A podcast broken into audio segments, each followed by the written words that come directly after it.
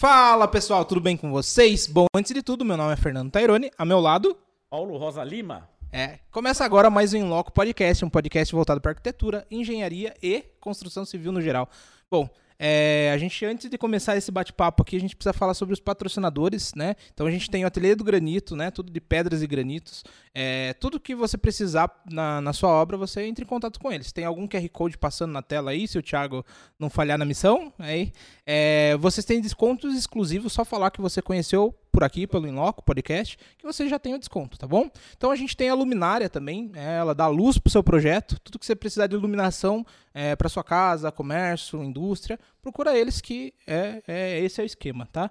A gente também tem a Stebio, né, tudo de cisternas, fossas, é, irrigação automatizada, tem o desconto exclusivo do Inloco, conversa com eles, também deve ter um QR Code, acho que eu falei muito rápido da luminária aí, mas vai passar durante o episódio, né? Então, todos os QR Codes, se vocês não conseguirem pegar agora, vai acompanhando no episódio que vocês conseguem, tá? É, a gente também tem aí uma empresa, né? A empresa é boa, né? a Rosa Lima, né? Gerenciadora de alto padrão. É, se vocês precisarem de um gerenciador de alto padrão, é, entre em contato com a Rosa Lima, que vocês vão ter o melhor, é, a melhor obra, um melhor gerenciador de obra na sua obra. Obrigado. bom, apresenta o convidado. Vamos é isso? Lá. Faltou algum? Não, né? Aí, isso aí. Então tô ficando bom. Nosso convidado de hoje para falar de incorporação imobiliária, que é um tema muito, não vou falar polêmico, mas que abrange muitas searas, né? É o arquiteto Marcelo Dávila, é um empresário da construção civil ah, que atua em São Paulo, né? Da MDA Engenharia. E eu quero te agradecer, agradecer aí a sua presença, né? Seu esforço de vir até aqui sair de São Paulo, voltar para São Paulo hoje ainda. Vai voltar hoje? É, não quer dormir na cidade. Tá Putz, com... cara. Tá com medo de ficar tá com medo de ficar na cidade. Rapaz, tô com medo de Sorocaba. Ó. Ele, tá, ele tá com medo de acordar amanhã, não tá na casa dele. É, você sabe, o difícil não é dormir fora de casa, o difícil é acordar fora de casa, né? É. Então, um bom retorno mais tarde. Nossa conversa vai ser muito legal. Agora fica. Tá mandando o cara embora já? Ele, não, eu tô preocupado. O cara tem que ir pra é? São Paulo 10 horas da noite, 11 horas da noite, eu fico preocupado. Mas assim, é, se apresente, né? Como, apesar que eu já falei, Marcelo Dávila, mas a gente quer saber, assim, a sua história, esses primeiros minutos, a sua história de vida, que te levou a ser arquiteto, o que você fazia quando era criança que te levou a essa aptidão, o que te chamou. É mais uma pincelada, né? Da, da, da... É, o que, que decidiu mais uma pincelada da sua vida mesmo, que a gente quer saber, meu. Eu tenho um amigo que quer saber sempre a vida das pessoas. Não sou eu, é meu amigo. Então vamos lá, prazer, cara. Obrigado. Prazer. Pessoal, boa noite. Tem alguma câmera aqui para qual devo me aquela dirigir? Lá de cima. Ah, aquela lá de cima. Bom, primeiro, boa noite a todos. Boa noite. boa noite aos nossos ouvintes e aos nossos espectadores. Quero agradecer muito ao convite de vocês. Estou é, muito, muito contente de estar aqui nesse podcast. É a minha primeira vez num podcast. primeira vez a gente nunca esquece. É, primeira vez a gente nunca esquece. pois é. É, vou começar então um pouco pela minha trajetória. Eu, eu tinha uma habilidade em desenhar. Né? Eu tinha uma habilidade em desenhar e gostava sempre muito de joguinhos de armar, ou seja, isso foi uma coisa que é, eu sempre gostei, né? me divertia e era uma habilidade natural. E quando eu estava na oitava série, eu tinha que ir para o colegial, né? cursar algum colegial. E a bem da verdade, quem escolheu onde eu iria fazer o colegial foi meu pai. Né? Então, assim, tinha os colegiais próximos da onde eu morava, e um deles era o Guaraci Silveira, que era uma escola técnica ah. e conhecida bastante na região por ser o industrial. Região de São Paulo? Ficava em Pinheiros. Pinheiros, tá. Eu morava na Vila Madalena, mas esse tá. colégio ficava em Pinheiros, na Rua Ferreira de Araújo. E era um colégio técnico muito bom, tinha vestibulinho para conseguir entrar. E aí eu fui lá, prestei o meu vestibulinho, passei e comecei. Eu tinha que escolher entre dois cursos, entre eletrotécnica e técnico de edificações. Ah, já era técnico já. Já era técnico, técnico, de edificações, exatamente. Ah. E eu acabei optando pelo colegial técnico porque porque eu gostava. Uhum. E tinha uma influência porque a minha irmã nessa época, que era três anos mais velha que eu, ela namorava quando eu estava na oitava série um rapaz que era que até hoje é o Fábio Trabanco, né, Rogério Trabanco, amigos nossos. O Fábio fazia faculdade de arquitetura no Mackenzie. Caramba. E aí eu via o Fábio montando aquelas maquetes. Era mais velho, sabe mais assim? velho. Ele era mais velho. Ele, Casado com a sua irmã? Não, não, ele não casou. Eles namoravam na Ah. época, mas ele era um pouco mais velho que ela. Ele estava na faculdade, a Marília estava entrando na faculdade de, de jornalismo. E eu ficava vendo, assim, né? Maquete, desenho, aquelas coisas. Eu achava aquilo, é, eu achava aquilo tudo muito bacana, hein? Então o percurso, ele foi um pouco natural. Ou seja, quando eu terminei o, o colegial, que eu precisava fazer uma faculdade, eu, eu já estava encaminhado dentro da área. Porque eu já tinha, inclusive, trabalhado. No, no- quando eu estava no colégio técnico, eu trabalhei numa empresa que ela se chamava Sampaio Engenharia.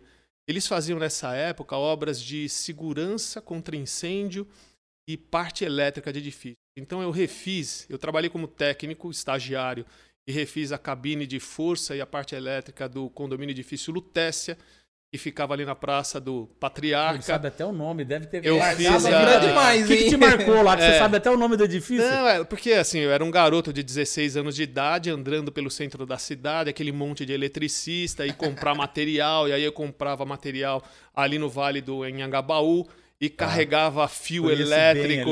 Né? Quando você é, é- é garoto, técnico e estagiário, você é bastante explorado, né? Cara, mas você teve uma experiência Muito. gigantesca com 16 anos, você É. falou? Aí eu montei, participei da montagem da cabine de força do Otton Palace Hotel. Esse eu conheço é, também. e, e toda a prumada de elétrica, e tinha o- Caramba. o- o O cara era um engenheiro elétrico. Aí tinha um outro que era o condomínio edifício Arcadas, na Quintino Bocaiúva. Ficava ali. Então, assim, eu já Centro, tinha. né? Quintino Bocaiúva eu sei. É, exatamente. Então eu já tinha feito algumas obras na parte elétrica. E, e assim foi uma coisa natural. Né? Eu já, e aí eu aprendi a Ah, desenhar, já desenhava. E, e, e naturalmente eu acabei optando por arquitetura. Mas também não foi assim, porque o primeiro vestibular eu prestei para tudo. Eu prestei para publicidade e propaganda, para economia e para agronomia. Não passei, passei em publicidade, resolvi não fazer. Fiz Tá. o último ano de técnico e fui para arquitetura. E foi assim que eu comecei já na área. Então, quando eu cheguei na faculdade de arquitetura, eu já tinha trabalhado seis meses como desenhista de comunicação visual Na faculdade de saúde pública. Também, né? Tinha o tal do copista, É. né? Aí na faculdade de saúde pública eu trabalhei, aí eu aprendi a fazer pestap, porque era um pessoal da área de jornalismo e tal, que eu tava, trabalhei por lá. Depois eu fui trabalhar num escritório de arquitetura, né, como estagiário de arquitetura. E aí eu fiz o projeto da Sabesp de Vila Maria com o... Eu não tô lembrando agora o nome dele, era um arquiteto famoso. Famoso assim, ele pegava muitas obras públicas. Ah. Então eu fui passando por escritórios de arquitetura. Isso Arrum- no colegial, né? Olha a bagagem. Não, aí eu já cara. tava no primeiro ano. Ah, já tinha entrado no primeiro Já, ano. já tá, tinha tá. entrado no primeiro ano. E aí eu virei técnico de edificação, aí já técnico mesmo, carteira assinada da construtora Santa Bárbara Engenharia, para fazer a construção de edifícios populares, né? Esse curso ali técnico, na- três anos ou quatro, Marcelo? Quatro anos. Quatro anos, né? anos. Tá. Então, assim, eu trabalhava direto. E fiz um ano e meio do Mackenzie, uma carga técnica muito grande. E aí eu virei e falei o seguinte, cara, eu preciso melhorar, porque eu tinha uma, uma formação muito deficiente, um- uma parte técnica muito boa, mas eu era muito bronco. Eu vinha de uma escola pública, tudo muito simples, né? Muito Quer ser bronco? muito difícil. É, ser bronco é assim, você olha um engenheiro da sua obra, e eu não vou ficar citando nomes aqui, porque É, às vezes... melhor né, não, né? Melhor não, né? E esse engenheiro, ele era muito, muito, muito ruim. E ele falava com orgulho que ele tinha passado colando, sabe assim? Mas ele era filho de um engenheiro fantástico, né? Com muito nome na Santa Bárbara Engenharia. E os dois mestres de obra, o mestre Teixeira e o mestre Paulo, para falar bem a gente pode falar, olhavam para ele e falavam assim, cara, a gente só tolera ele por causa do pai dele e tudo mais tal, tal. E eu olhava para esse cara e eu falava assim, se eu não for estudar direito, bem, não que o Mackenzie fosse um Eu curso Vou ficar ruim, igual esse cara. mas eu tinha uma deficiência numa outra área, né? é, é, que era a área conceitual, a área teórica muito grande. E eu falei assim: ah, eu vou ficar que nem esse cara. Puta. E você trabalhar o dia inteiro na obra, voltar à faculdade, curso sábado o dia inteiro era ruim. Então, eu era aluno também de, de- do curso de é, História na USP.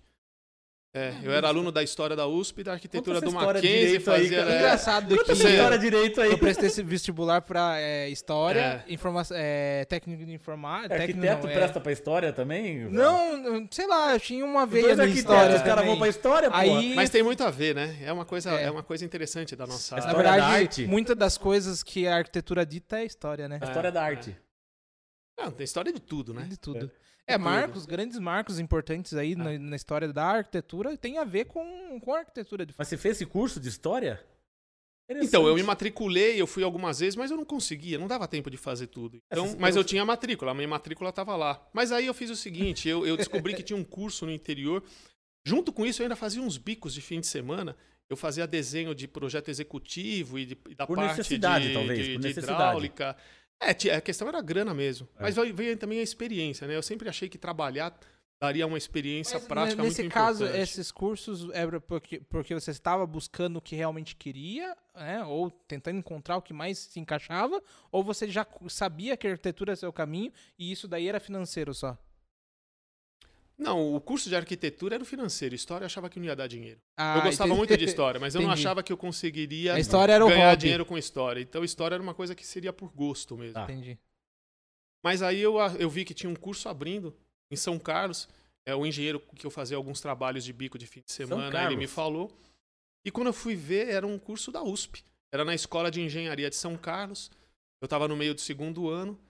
E aí eu fiz o, o teste para poder entrar para a universidade lá em São Carlos. Passei e fui morar no interior. Foi Foram cinco anos, é, cinco anos e meio em São Carlos, Meu maravilhosos. saudade de você. Eu espero que sim. O problema é se não, É, né? Exatamente. Os não é. deixaram eu ir, não. Só ficar aqui. Pois é, São Carlos foi um negócio maravilhoso, porque aí era uma imersão, né? A gente vivia 24 horas por dia o curso. Morava em República. Eu morava no alojamento. Eu comecei numa república onde eu conheci dos meus grandes amigos todos, né? Maurício, Richard, André, Amigo até hoje. amigo até hoje. Caramba. O Perim foi comigo de, de que Perim foi comigo não, né? O Perim foi e eu também. Nós fomos juntos para São Carlos, estudávamos em ali na, no falar, Mackenzie, é. E nessa república eu fiz grandes amigos que permanecem até hoje. E morei no alojamento, estudava, então assim, eu respirava 24 horas por dia o curso de arquitetura. E Eu era muito Caxias. Hum, Assim, né, é verdade, porque tinha muita festa, eu ia nas festas, é verdade, assim. Eu tenho amigos que aproveitaram muito mais esse período do curso do que eu. Eu ficava, eu estudava, eu lia, eu ficava desenhando. você vivenciava mesmo aquilo ali. É, eu, é, todos vivenciavam. Mas ia nas Cada um à festas. sua Você maneira, não né? ia nas festas, porra. É, eu ia em algumas festas. Ah, algumas. Mas, né? mas eu acho que eu, eu, o pessoal aproveitou mais essa questão de, da estudou, festa. você levou a É, sério eu era, negócio, né? eu era, acho que todo mundo leva a sério, né? Mas eu era um pouco Ah, obsessivo, entendeu? É, eu era, eu era um pouco obsessivo com as coisas, É. assim. E então saí de São Carlos e o mercado era horrível. Medonho. Não tinha trabalho. O pessoal que Caramba. tá aí pensando que hoje em dia o mercado tá ruim, não. Não tinha trabalho. Que ano mais ou menos a gente tá falando isso? Eu me formei em 92. Para você ter uma ideia, o professor é, que era da nossa área de estruturas, ele veio falar para nós, assim, recém-formados, para nos incentivar, um discurso super bacana. Ele falou assim: pessoal, quando eu me formei, Hum. o professor disse assim: estamos no fundo do buraco. E hoje eu devo dizer para vocês, o buraco não tem fundo. né? Então, assim, Orador, essa, orador da essa- formatura? esse- não- não- não Motivação isso daí, hein? Motivação. Todo mundo deprimido. E é verdade, não tinha emprego, não tinha emprego. Então, assim, para poder sobreviver fazendo arquitetura, eu fui trabalhar de garçom à noite. Então, eu trabalhava de garçom à noite para poder fazer alguns projetos de arquitetura durante o dia, para poder fazer os meus próprios projetos. E eu fiz vários. Fiz vários projetos de casas, assim, muito, muito legais. Nenhuma delas foi construída. Nossa. Porque naquela época, você conseguir comprar o terreno, né, a gente estava falando ali do plano real, Nossa. né? Aham. Primeiro assim, não tinha praticamente financiamento para você construir, era um negócio dificílimo. E não tinha, não tinha dinheiro na praça, então o cara conseguia comprar um terreno, ele estava ainda pagando esse terreno, ele conseguia fazer o projeto, mas daí a viabilizar financeiramente a construção era muito complicado. Mas já te pagavam pelo projeto que você fazia durante o dia? Pagava, mas pagava, Tá pagava. bem, né? Só Eu faltava recebia. É. Mas esse dinheiro eu queria economizar, porque eu queria ir morar no exterior. E o da eu noite tinha um de sonho garçom. de ir pro exterior. E o De da garçom? noite de garçom era o que banca- bancava as minhas despesas. Todo dia, todo dia, É. garçom.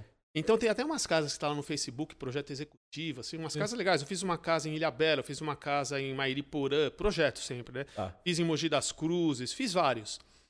E, e foi mudando, né, o, o estilo, o projeto, uma coisa muito bacana. Depois eu fui morar, fui para a Europa, fui fazer uma, uma pós, um mestrado na, na Politécnica da Catalunha. Caramba. Pois é. Ana, É, Mas eu não cheguei na Politécnica da Catalunha. Como assim? Eu não cheguei porque eu passei antes fazer, mas não chegou. Pois é, pois é. Porque eu fui viajando, peguei tudo certo, papel e tudo mais, e aí eu fui desci em Bruxelas, eu fui viajando pela Europa. Quando eu passei pela Itália, eu conheci um pessoal muito legal, É. artistas plásticos, cozinheiros. e Era o mais. sonho. E eu fiquei, exatamente, eu fiquei, passei ali um, um verão na. Itália, artista, né? me artista. apaixonei pela Itália e resolvi que eu preferia ficar morando na Virou Itália. italiano. E tentei viabilizar fazer o curso Mochilão na nas Itália. costas, mochilão. Foi um pouco mochilão. Na verdade, não deveria ser um mochilão porque eu ia lá para fazer um mestrado. Tá. Essa é uma das coisas que eu me arrependo. Deveria ter ido fazer a minha pós em Barcelona. O que você não aproveitou lá no- na hora que você tava nas festas, você aproveitou na Europa. Pois é, talvez isso. Talvez né? foi uma seja, escolha legal, né? Deu, deu, deu um tempo Eu razoável? fiquei quase entre ah, o tempo que eu fiquei e voltar. Não, eu fiquei um ano e meio fora do Brasil. Legal. Um ano e meio que foi uma experiência muito boa. A experiência de morar fora sempre é muito boa. Uhum. E, e quando eu voltei para o Brasil, eu comecei a trabalhar. Fui contratado exatamente por falar italiano e pela experiência de morar na Itália. Fui contratado, fui pensado de um processo seletivo para uma empresa que buscava um arquiteto. né? Exatamente, porque eu estava rindo aqui. participando de um processo seletivo para uma empresa italiana. E aí eu fui pensado pelo dono dessa empresa, que era o Grupo Cato, para trabalhar para ele. Para o Tá. Thomas Case, que era dono do Grupo Cato. O Thomas Case ele investia em imóveis, ele tinha muitos imóveis. E ele comprava e reformava e também construía. E aí o Thomas me pensou no processo seletivo, me chamou para poder trabalhar para ele. E tem umas coisas que a gente faz assim, uma bobagem, né? Ele falou assim: quanto você quer ganhar? Aí eu virei e falei ganhar? assim, eu falei assim, eu vou pedir um, nossa, eu vou pedir um Eu dinheirão. ganhar muito. Eu vou, eu vou pedir um dinheiro. Eu falei, eu quero 2.500 reais. Aí ele falou, eu vou te pagar 3 mil reais. Vou dar um telefone celular, 400 reais de ajuda de combustível e um bip. É. Aí ali eu pensei, nossa, aí eu chutei. não é da época do BIP, né? Eu errei. Não, ali eu falei assim, ali eu pensei assim, demais, quando- cara. porque quando você diz que você vai pedir muito dinheiro e o cara vai dizer que vai te pagar mais, você percebe que você errou muito. Muito, entendeu? Você devia ter Mas pedido 6 mil reais, né? O BIP veio com a ficha da Telesp, O bip era aquela coisa que ele podia me achar a qualquer lugar, a qualquer mas você tinha hora. que ligar pra ele. Ele passava o BIP pra você, ó, falar, com, falar comigo. Aí você tinha que É. ir pro orelhão. Mas assim, foi uma experiência em que eu aprendi muito, muito. Eu construí Legal, casa cara. no Tamboré, construí mansões e... Já em São Paulo, então. Já tá em E aí eu Paulo. fiz de patologia para reforma e para problemas, assim, de tudo que pudesse imaginar ver nesses anos, eu vi. Desde desinfestar morcego em sótão de casa, até tá retorno de água brincando. quente, tudo que você possa imaginar em patologia de residências de alto padrão, Meu Deus. eu Nossa. fiz infiltrações, infiltrações ascendentes. Foi um curso, né? E, e, e, ao mesmo tempo eu continuava fazendo alguns projetos. Ainda assim, a questão principal era atender cliente. Então, tudo que o cliente precisava, eu fazia. E por isso eu comecei a fazer projeto de imóveis. Eu gostava muito. Né? E fiz muitos projetos de imóveis para o Thomas Case. Para casa dele, ele, ele- aí ele comprou assim, por exemplo, casa na praia do Pernambuco. Aí eu fazia todo o design de interiores da casa dele, o, o design Legal, dos móveis, Marcelo. construir os móveis. O apartamento dele, que ficava ali na região dos jardins. Aí eu fiz o desenho de todo o apartamento dele e desenhava os móveis, porque ele gostava disso. Você Então, falou que já tinha habilidade É, com, com exatamente. desenho, essas coisas, né? e os móveis eram um negócio muito legal, porque eu fazia um desenho de móvel e em 20 dias eu via a minha obra pronta. Sabe aquela história? Cara, eu você vê sei, pronta. Isso é muito difícil, não é? É, os Você móveis dá, é Você dá a sensacional, volta, você olha e. Você pois é. olha de todas as posições possíveis. Aí eu fiz o escritório da presidência do Grupo Cato, né? Num, num andar inteiro na rua ali da Ribeirão Preto. Então, Era um menino também ainda, né? Era um menino. ah, eu já tinha 29 anos. E o que, que aconteceu? Por essa experiência, um dia, um amigo que estava tava numa festa com, de crianças e ele me convidou para ir trabalhar com ele com uma coisa que não tinha absolutamente nada a ver. Era um momento em que as, as empresas, ah, por exemplo, as lojas que vendiam eletrodomésticos, tipo Casas Bahia, eles tinham o quê? Um monte de, de linha branca entulhada, você chegava lá, comprava sua geladeira, punha no carro e ia embora. Nesse momento surgiu, então, o que eles chamavam de loja conceito. E a primeira foi o Ponto Frio, o Mega Store Ponto Frio. O que que era? Em vez de você ter os eletrodomésticos, a loja virava um expositor, Uhum. você comprava e eles te mandavam entregar. Então, cada marca tinha um espaço onde ele montava ali um espaço conceito, onde você reproduzia uma cozinha, uma lá, lavanderia olhava, e tal. gostava. Exatamente, porque você via o teu eletrodoméstico né, da maneira como seria na casa. E aí você tinha, dependendo do quanto, né, você tinha nichos maiores. Então o espaço, Ah, o conceito da, da Brastemp era gigantesco, da Consul gigantesco, porque é o mesmo Caramba. braço motor e tal. O que, que acontece? Normalmente, isso é um investimento de marketing. Então as pessoas não contratavam arquitetos. Uhum. Como é pelo departamento de marketing, o departamento de marketing contrata quem eles têm contato. E normalmente era o quê? Era Hum. o pessoal da área de produção de eventos, as agências de eventos. Eles que montavam o showroom lá. Então. Exatamente. Por quê? Porque o marketing contratava esses caras para evento que você monta e desmonta em Uhum. dois, três dias. Quando Isso. apareceu esse tipo de espaço, eles também chamaram os mesmos fornecedores. Só Uhum. que diferente de um evento que você tem que ficar com Uhum. aquilo dois dias, desmonta e vai embora, isso tinha que ficar um ano e meio, dois. Ou seja, a tecnologia construtiva era muito diferente e o pessoal da área de cenotecnia não tinha esse know-how. E eu tinha por móveis. Então o Ricardo me chamou para poder fazer, trabalhar com esse tipo de coisa. E foi assim que eu entrei na área de cenografia para marketing promocional. Então eu tenho uma carreira paralela Hum. entre cenografia para marketing promocional, eventos e em arquitetura. E venho tocando isso desde então. Às vezes um pouco mais em uma, um pouco mais em outra. Por quê? Porque o mercado a hora tá, né, tá bom numa, Isso. tá ruim noutra, e aí eu tenho essa carreira dupla nos dois, nas duas, nas duas áreas, por assim dizer. E, e, e sempre trabalhando com as duas coisas simultaneamente. Caramba, como a arquitetura ela envolve tanta coisa e a gente tem que dar o caminho das, das coisas, né? É, eu, brinca, eu brinco até hoje, né? Que quando eu saí da faculdade, eu não sabia muito bem pra que caminho ir. Foram me escolhendo, foram, vem, vem cá, vem pra esse lado aqui. E eu fui abraçando, até o ponto de eu descobrir o que eu odeio fazer, que é tipo, sei lá, legalização, não sou muito chegado, prefiro passar pra todos os amigos possíveis Eu aí. odeio fazer. E coisas que eu adoro fazer. E a gente vai descobrindo no processo. Eu acho que pra você, assim, você foi passando por vários processos e você foi abraçando tudo aquilo que você achava que ia ganhar na sua carreira, né? Sim, mas naquele momento não tinha muito como, como eu, por exemplo, falar, eu vou fazer só isso, Uhum. porque não era uma coisa que daria tão, tão assim. A, a gente precisa pagar as contas. Não tinha como você fugir dessa sua história, né? Dos dois caminhos. Eu precisava ganhar dinheiro, É. entendeu? Entendi. E aí eu tinha que fazer um pouco o que estava dando, né? Uhum. Então, assim, eu, eu, eu comecei minha carreira fazendo de tudo, de tudo. Mas isso foi me trazendo experiências em que eu fui incorporando de um lado para o outro. Por exemplo, na área de eventos, os itens são poucos, porque em construção civil, a obra, por assim dizer, né? Ela é composta de muitos, muitos itens. Então, na área de evento, eu tenho poucos. Então, eu tinha uma facilidade muito grande para poder eh, gerenciar, construir, fazer, né? transformar aquilo, empreender, digamos assim. E eu comecei empreendendo muito mais por esse setor. Porque eu comecei a bancar, construir, fazer. E aí eu co- comecei a criar sistemas de gestão e de controle dentro dessa área de eventos. E tem uma coisa que, eu- que eu acho, eu não, não me conformo, é, por exemplo, na área de construção civil, o pessoal atrasar. Vamos pensar, alguma vez vocês foram em algum show e aí na hora do show fala assim, ó, gente, é o seguinte, ó, não vai rolar aqui o show da Daniela Mercury, atrasou um pouco, então assim, vai ficar pro fim de semana que vem. Velho, não existe isso. Existe um atraso só, né? De uma Não, hora não, do não, atraso do show é, é por outras razões, mas o palco tá lá, tudo tá lá. Deixa você, pra depois, né? você não vai numa abertura de uma exposição e fala assim, ó, gente, atrasou aqui, não Só vai rolar, 15 entendeu? É. Então assim, cara, não tem justificativa a gente imaginar que toda obra tem que atrasar. Isso virou uma cultura. Entendeu? Verdade. injustificável. E o cliente aceita.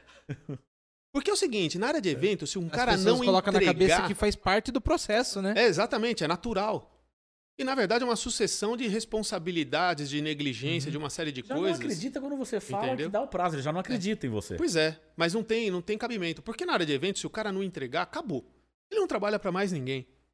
Acabou, encerrou. Inclusive, não é só na área de eventos, não. Tem vários outros meios aí, até de jornalismo mesmo. A grande maioria é assim. Você não entregou, você não trabalha mais. Uma vez eu fiz um, é, uma vez eu fiz um evento que chamava Planeta Atlântida, era um festival de música que ocorre em Santa Catarina e no Rio Grande do Sul. Primeiro Uhum. foi em Santa Catarina e depois foi no Sul. Eu montei o espaço da Skin Cariol. Caramba. Era um cinema ah, 5, 5D, né? É, e aí tinha um lounge enorme na frente, com bar e tudo mais. Ou seja, você, o evento Planeta Atlântida tinha uma parte ali que era né, na- no esquenta, que muitas marcas que bancavam o evento compravam esse espaço de marketing. Então tinha ali, a nossa era Skin Cariol. Então você Uhum. tem normalmente uma marca de, de bebida, um banco. Um desses espaços era da Ipiranga. E o cara da Ipiranga não entregou. Ele não montou. Então, sabe assim, você olha aquilo tudo. pra... Exatamente. Então, assim, quando você chegava ali, você tinha aquilo tudo iluminado e aí, de repente, um vazio, um buraco preto com uma tapadeira na frente. Você imagina o, o prejuízo em termos de marketing para Ipiranga, né? E para o festival. Acabou, acabou. A carreira desse cara acabou. Entendeu? A carreira desse cara acabou. Agora, por que que na construção a gente tem que imaginar que as coisas são toleráveis, Você né? sabia que em número de. Você comentou em número de itens, né? A construção civil só perde para a execução de um navio. Tem um pouco mais de, de itens do que a construção civil. Então, é o segundo lugar a construção de edifício em número de itens. E não justifica o atraso, né? O atraso é processo, né? Outra Pois coisa. é. Por que que atrasa? Pois é. E na área de evento, apesar de ser menos itens, a pressão é gigantesca. Sim. É gigantesca. Você tem um prazo é, extremamente curto. é, a pressão é enorme, você tem que montar. é, Às vezes normalmente 24 horas, a parte né? Às vezes é, 48 a- horas. a- o prazo de montagem em, em canteiro, por assim dizer, já que a gente está em obra, né? Ele, ele é de 24 horas ou dois Você dias. não dorme, você fica passando. Não, você trabalha, você trabalha o tempo inteiro. Caramba. Então, é, Dorme é, lá encostado, lá na parede. Com, na mochila. área de evento, foram as cargas trabalhadas assim de maior impacto que eu já tive até hoje. Teve, eu montei uma vez um show, um show não, era o lançamento do papel higiênico, eu não vou falar que é a marca, porque pode chegar a ficar mal. Você fala, ah, cara, um evento de papel higiênico. Pois é, Uhum. era o lançamento da marca de papel higiênico para todos os que seria, por exemplo, os supermercados, ou seja, para todos os revendedores. Tá. Eles alugaram o Credit Car Hall. O mestre de cerimônias foi a Glória Maria e o Pedro Bial.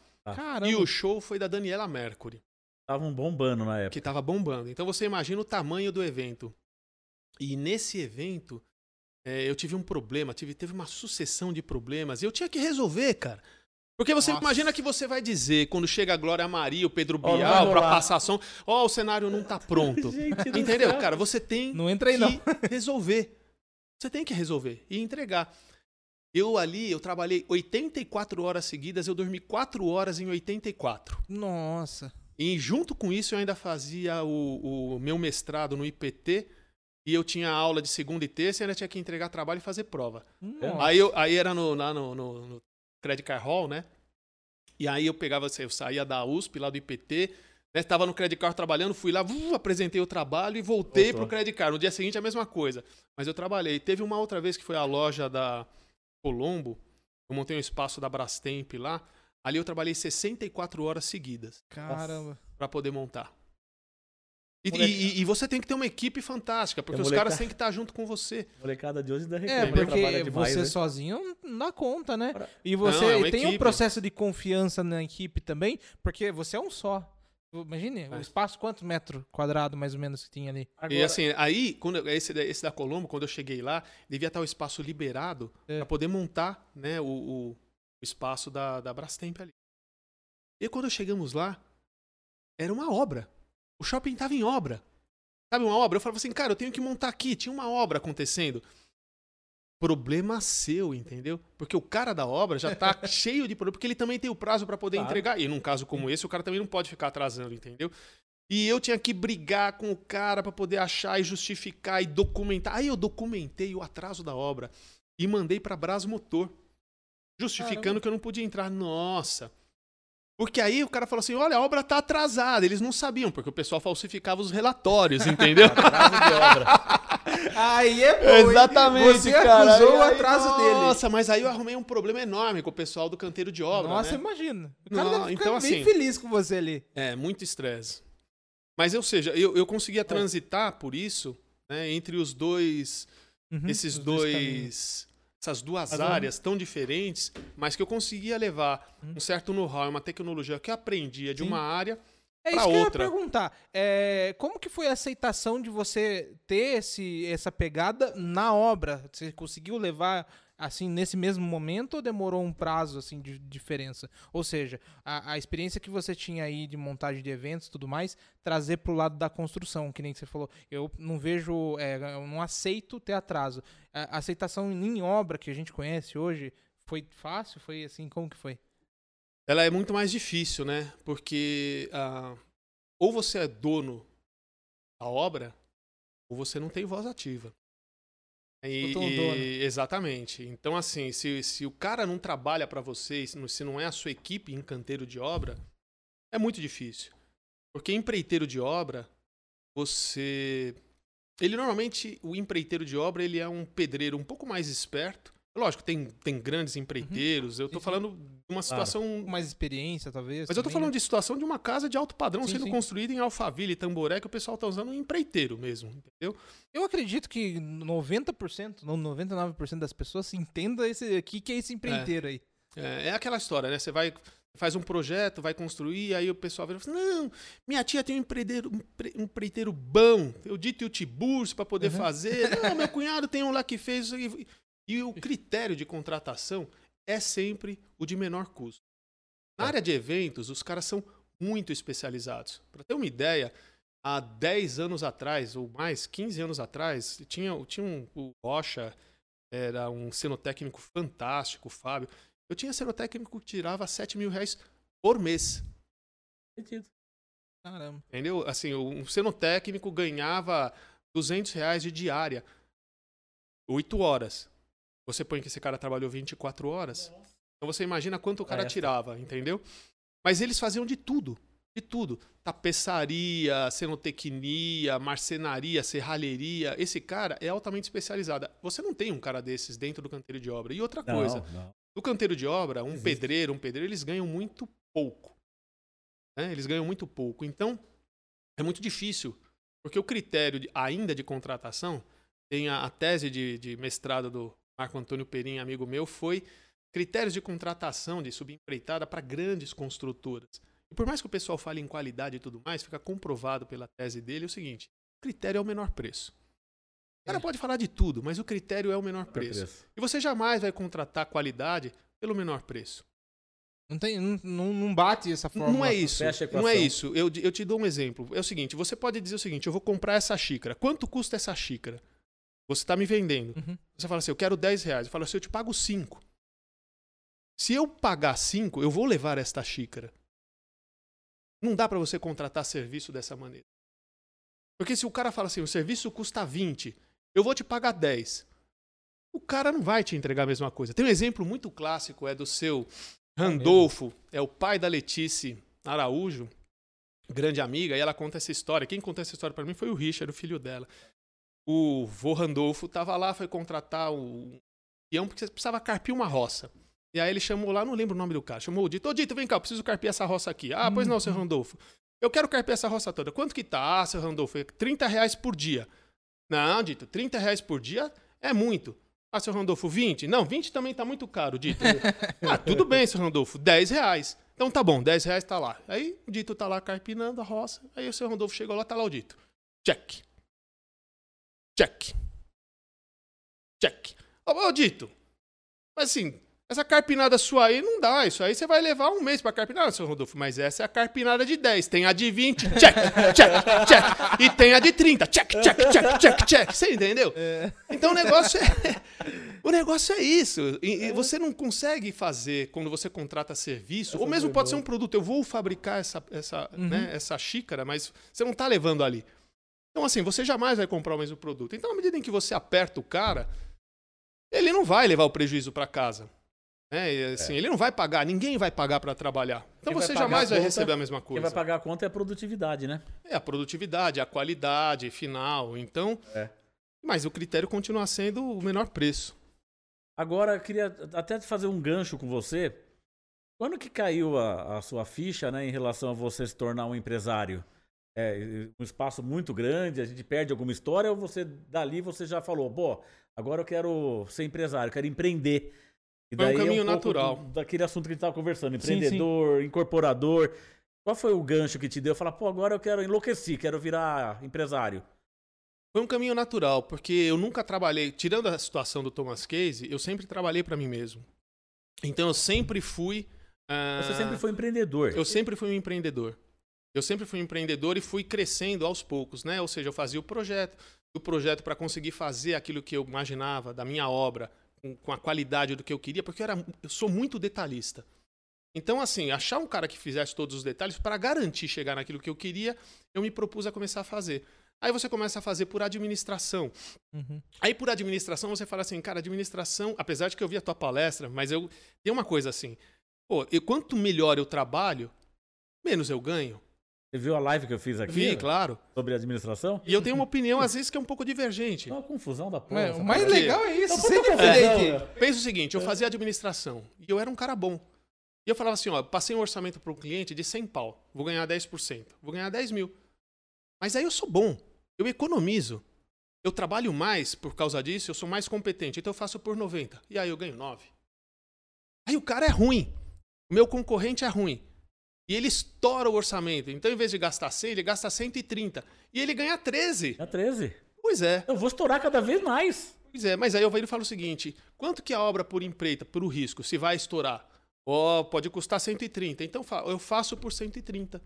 Preço máximo E garantido. o risco é meu. Preço máximo Porque garantido. aí eu consigo fazer aquela obra por 90. E eu enfio 40 no bolso. Mas tá definida a regra pro cliente.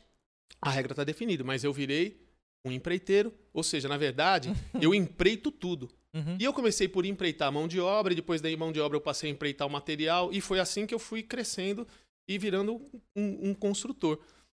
Mas as, as coisas têm que ter talento, as pessoas têm que ter talentos, né? E o meu talento não é propriamente pessoas. Hum. É, lidar com o cliente. É verdade, lidar com o cliente é uma coisa que exige muita paciência. Muita paciência. Você ter a cliente te ligando sexta-feira, nove e meia da noite, na tua casa para discutir a cor do forro da almofada. e já, eu tô falando que já aconteceu É comigo. fato, é Eu fato. tenho, eu tenho Né? essa Pois Pois é. caso de Eu domingo. tenho. Você tem, você é um eu cara que lida muito bem com isso, cara. Eu olho e falo assim, cara, não é possível que a pessoa tá me ligando às nove e meia da noite para falar do- da cor do forro da almofada. Eu já se irritava. Ente- Exatamente. Então eu comecei a, perce- a perceber o seguinte: era mais fácil eu fazer, construir e vender, porque eu não tenho cliente. Não tinha pessoa. Hum. Exatamente, ó, eu faço, e vou fazer essa xícara, fiz, pensei, era xícara como eu pensei e tal, e ponho para vender. engraçado. Quando o cara vem comprar, é essa xícara. Porque senão, dizia o, o- o Chico Homem de Mello, um professor meu da época da faculdade, ele falou assim, cara, eu fui para a área gráfica porque eu, eu tenho controle do meu trabalho. Só tem dois momentos em que a pessoa pode me ferrar. E ali eu tenho que ter uma visão muito... Né? Era a época de gráfica ainda tal. Tá. Eu tenho o teste do fotolito e o teste de gráfica. Se no teste de fotolito eu corrijo tudo ali e depois no teste de gráfica, aquilo que eu pensei entre eu criar e o resultado final é exatamente o que eu pensei. Cara, no projeto de arquitetura, você deve saber. Todo mundo dá palpite, é o desenhista, é o engenheiro, é uma obra aberta, entendeu? É o seu cliente, é a tia do seu cliente, é o empreiteiro, cunhado do é seu todo cliente, depois é o empreiteiro. É o dono do condomínio. Exatamente. É, o- é o processo inteiro tendo palpite. Exatamente. Entre o Alain Delon ou a Brigitte Bardot que você pensou, vai sair lá a Cid Almeida ou o Pedro de Lara, entendeu? A diferença, ela é gigantesca. Meu Deus. Né? Então, assim, é um processo bastante complicado. É até Mas- estranho quando a gente faz pra gente e fala, nossa, ninguém tá dando palpite. É, mas no final você vende, ele vai querer que você pegue a orelha, a orelha dessa, desse copo e coloque desse lado e mais duas aqui. Aí você tem que modificar Não, tudo e tem mais. projeto. Um mês depois, ele liga pra você e fala assim: Olha, eu vou fazer um churrasco aqui esse fim de semana, vem aqui em casa. E você vai lá todo feliz, nossa, que bacana, Pô, ele lembrou de amigo. mim, o meu amigo me chamou pra comer churrasco. Você nem experimentou o primeiro naco de carne e falou: "Ó, mas vem cá que eu quero te mostrar uma coisa aqui, ó. Ó, você tá vendo ali aquele negócio e tal? Você fala assim, mas me chama pra comer Acabou churrasco. seu churrasco. Acabou Né? seu churrasco. Ou pra se queixar de algumas coisas. Então, assim, é, é, mas tem gente que tem talento pra isso. Mas esse não é o meu talento. E aí, por isso, eu comecei a entrar um pouco mais pra poder empreender. Agora, a coisa de ser um empresário, chegou um, um momento em que eu percebi que tinha um teto. Eu não, eu não conseguia, eu não conseguia, eu não conseguia. Porque a gente é muito voltado para a área técnica. Ninguém ensina pra gente a área do negócio. Comercial não, não existe. É, e não é só comercial de venda, eu digo assim, entender mesmo do negócio. O caminho tributário, jurídico, contrato, vender, gestão. E aí eu comecei a correr atrás mais disso. Né? Ou seja, Sebrae, cursos no Sebrae. E, e- Na verdade, e é o empreendimento como um todo. A gente não tem essa visão do empreendimento como um todo. eu fui para poder pensar no negócio do escritório. Caramba. Mas isso Você me- foi pra organizar o escritório. Exatamente, mas isso começou a, me, a fazer com que eu passasse a ter um olhar para a obra ou para o negócio da construção, ou seja, a construção em si como um negócio. O empreendimento imobiliário como um negócio. Empreendimento imobiliário como um Exatamente. negócio. Exatamente. Mas dentro do que? Que padrão que você começou a atuar? Baixo, no médio ou no alto? Ah, eu comecei médio, né? Porque no alto Mas eu padrão, fui- no- desculpa te cortar, não tem como você não fugir do cliente. O baixo padrão tem. O alto Sim. padrão tem o cliente te ligando todo dia, toda hora. É isso quando você faz o projeto sob encomenda, né? Sim. A não ser que você faça pra você Exatamente. pra vender tal, Se depois. você- exatamente, se você faz um projeto para venda, mas o problema é que no alto padrão você também tem a questão da personalização, né? Você É. vende Então, durante a eu- obra e personaliza. Eu sinto isso na pele, passando mas experiência pra mas vocês. tem o lado comercial. Você entendeu que o, que o mercado vai mais consumir. É independente Sim. de qual, né? Sim. Então, ou seja, eu entendo que o mercado vai mais consumir, sei lá, 10 quartos, com tudo suíte. Então eu vou e transformo aquilo em um produto. É, Isso, isso é um ponto já de como a gente começa a pensar em empreender. Empreender é um negócio que tem na área de imobiliária Eu são penso muitas assim, variáveis. Se, eu penso Sim. que tem que ser um pacote completo. É como se eu fosse embrulhar o presente e entregar pro cliente. O que ele vai abrir, ele tem que se sentir surpreso e aceitar o que talvez não seja o, exatamente o que ele quer, ele vai mudar depois. Exatamente. Agora, essa colocação, colocação tua, ela é muito oportuna, porque ela é uma parte extremamente importante, que é a definição de produto. É, ou seja, você conseguir definir o teu produto é, é uma coisa que eu chamo que é lá na cabeça do empreendimento. Já faz Uhum. parte do empreendimento, você escolheu o produto. É, é onde, você, é onde você deveria começar. Né? Ou seja, Nem sempre é assim, né? É, nem, quase, quase nunca. É, aí saindo um pouco fora disso, de, né, de percurso e tudo mais, assim, você tem muita gente que empreende na área, na área imobiliária. Pode ser o cara que vai fazer uma reforma da casa dele. Por quê? Porque ele vai girar grana. Ele vai contratar gente. Né? Ou seja, ele vai contratar, gastar e aquilo vai virar um produto de preço.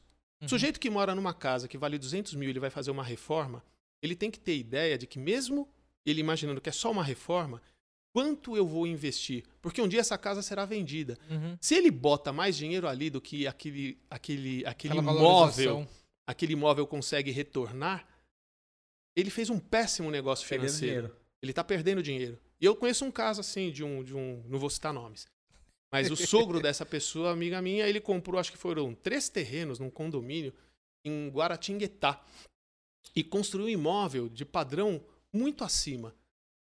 Nunca ele vai conseguir retornar.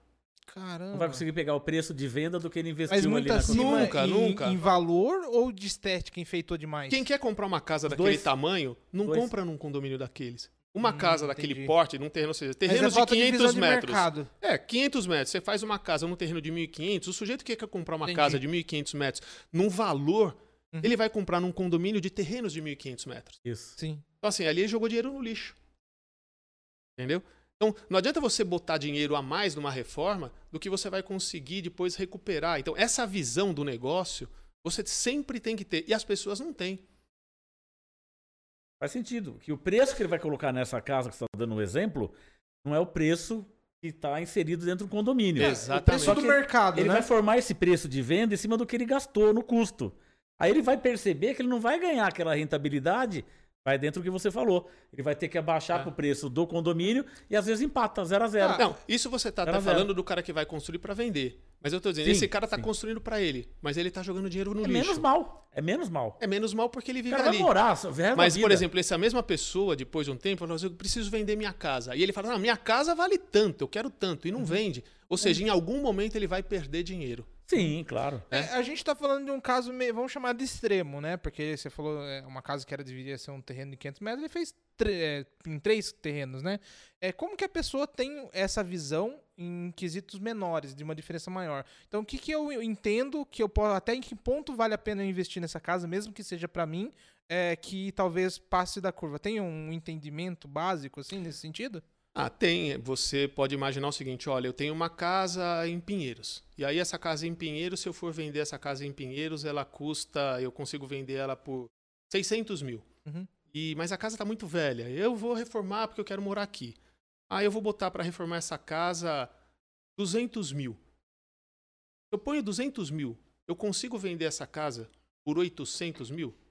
800 mil você trocou dinheiro. Uhum, né? Então, assim, eu Passou. preciso vender por mais, eu preciso vender por Milhão. 900 mil. Não. Não vai vender nunca. Entendeu? Entendi, entendi. Mas essa avaliação, ela é baseada no, no arquiteto que vai fazer essa avaliação? Ou ela é um conjunto de pessoas? eh, como que faz essa avaliação? Então vamos se dizer que eu sou uma pessoa comum. Eu tô ah, tentando entender se após a reforma eu vendo por mais, que nem você disse que vale a pena. Como que eu chego nessa conclusão? eh, tá, vou procurar o arquiteto para fazer o projeto e a partir daquilo ali, o arquiteto que vai dar esse retorno? Não. Ou o corretor? Cara, você sabe que eh, os arquitetos deveriam saber isso. E alguns sabem, bons arquitetos sabem, mas a grande maioria não sabe. Porque isso é uma coisa que não faz parte da nossa formação. Pior do que isso, é isso é uma coisa mal vista dentro da nossa formação. Uhum. É, assim, Concordo. da nossa formação na Plenamente. faculdade, ganhar dinheiro, entender, olhar para a coisa como um negócio é uma coisa da usura. Você Mas entendeu? sabe o que, que eu vejo? A arquitetura em si é muito tratada como arte, não como uma exata. Eu acho que ela é parte dos dois. Mas se você for ver na arquitetura, muitas pessoas entram e saem achando que aquilo é uma arte. Não deixa de ser parte dela. Mas acho que tem o lado exato, que é isso que você está falando. O cara entender que ele fazendo alguns processos, ele vai ter uma valorização maior, vai dar uma, entregar uma valorização maior para o cliente. E eu acho que é o que falta na faculdade, o lado do empreendedor, de, fato. Então, poucos é, entende da faculdade até depois de formado. Eu conheço pessoas de 10 anos aí de formado que não entendeu o mercado ainda. O cara Não. faz projeto sob demanda. Porque alguém chegou e pediu pra ele, mas assim, tipo, ele não sabe se a partir dali o problema pra ele não é dele, mas é do cliente. Pois é, isso é uma coisa que eu tento falar para os meus alunos, mas é muito difícil. é verdade, é verdade. Tem até hoje. Falar ou fa- eles entenderem? é, é, é, eles aceitarem. Mas eu acho que aceitarem. até o processo de Aceitarem. abertura, É. né? O processo é, É. complicado. Eu concordo. Eu já fui, é, até pouco tempo atrás, eu era estudante e tinha cabeça de estudante, mesmo formado. É, eu passei por um processo de três anos que eu tinha cabeça de estudante. Então eu falei assim, é, a partir desse momento que eu comecei a abrir algum- algumas. E foi por, por pouca coisa. Eu fiz um- uma pós-graduação em São Paulo e conver, conver- não foi a pós-graduação, foi conversar com pessoas com opiniões diferentes que me fez Diferentes. abrir a cabeça. Então, é, arquitetos, engenheiros, eles foram mostrando o ponto que a arquitetura não é só esse lado de desenho, não é esse lado de eh, chamar o cliente, sentar e atender a demanda dele. Tem esse outro lado, que eu preciso entender ele, mas eu preciso entregar o que de fato ele vai precisar lá na frente. Já nessa etapa que você está falando, se o cara tem, se o arquiteto tem essa formação, ele já consegue começar a aconselhar o cliente dele. né? O cliente dele é leigo. Sim. Então ele compra. O cara, por exemplo, que pegou os três terrenos, um bom arquiteto deveria ter dito para ele o seguinte: olha, acho melhor aqui o senhor. É, esse terreno tá barato. Por Uhum. quê? Porque é um padrão Sim. mais barato. É. Não é vantagem o senhor comprar 1.500 Pra em três um terrenos mais barato para fazer. O senhor não está ganhando dinheiro no terreno. Vai perder dinheiro mais adiante. Uhum. Pode parecer que o terreno de 1.500 no condomínio de alto padrão, ele é, o senhor vai estar pagando mais, mas ali o seu capital vai retornar. É, ou, olha, o quanto a casa que você está fazendo aqui nesse lugar, o investimento dessa casa, desse padrão, nesse bairro, ele é maior do que o do bairro. Entende? Isso é, é- é- vamos pensar assim, vender parece ser o cara que já está fazendo mesmo para poder vender, né? Mas eu estou dizendo o cara que está construindo para ele mesmo. Uhum. Porque em algum momento, a, a casa dele vai estar sempre fora daquele padrão. Né? E, e, e aí essa, essa falta de, É, de Eu visão. acho que a gente tem que colocar a casa, o projeto, como patrimônio. É- Exatamente. É, é isso que acontece, pelo que eu Sim, entendendo. tudo é patrimônio. Independente se você vai construir para vender ou você vai construir para você, é seu patrimônio. Se ele Exatamente. vai valorizar, você tem que estar preocupado pelo valor que vai ter ali. Exatamente. A sua grana, o seu patrimônio, ele vai estar em alguma coisa. Ele pode estar em dinheiro na conta corrente, ele pode estar uma parte em dinheiro na conta corrente, uma parte em renda fixa, uma parte em ação. Ele pode estar uma parte em imóveis. Uhum. Mas você tem que olhar sempre para isso como sendo o teu capital. Teu capital está distribuído em diversos, Sim. né, em diversos ativos. Agora, também tem uma coisa, né? As pessoas confundem o que é um ativo com o que é um passivo. Então, o cara né, compra um, um- um passivo achando que está comprando um ativo. Tipo, compra uma casa de campo. Uma casa de campo ele acha que está investindo, mas aquilo é um passivo.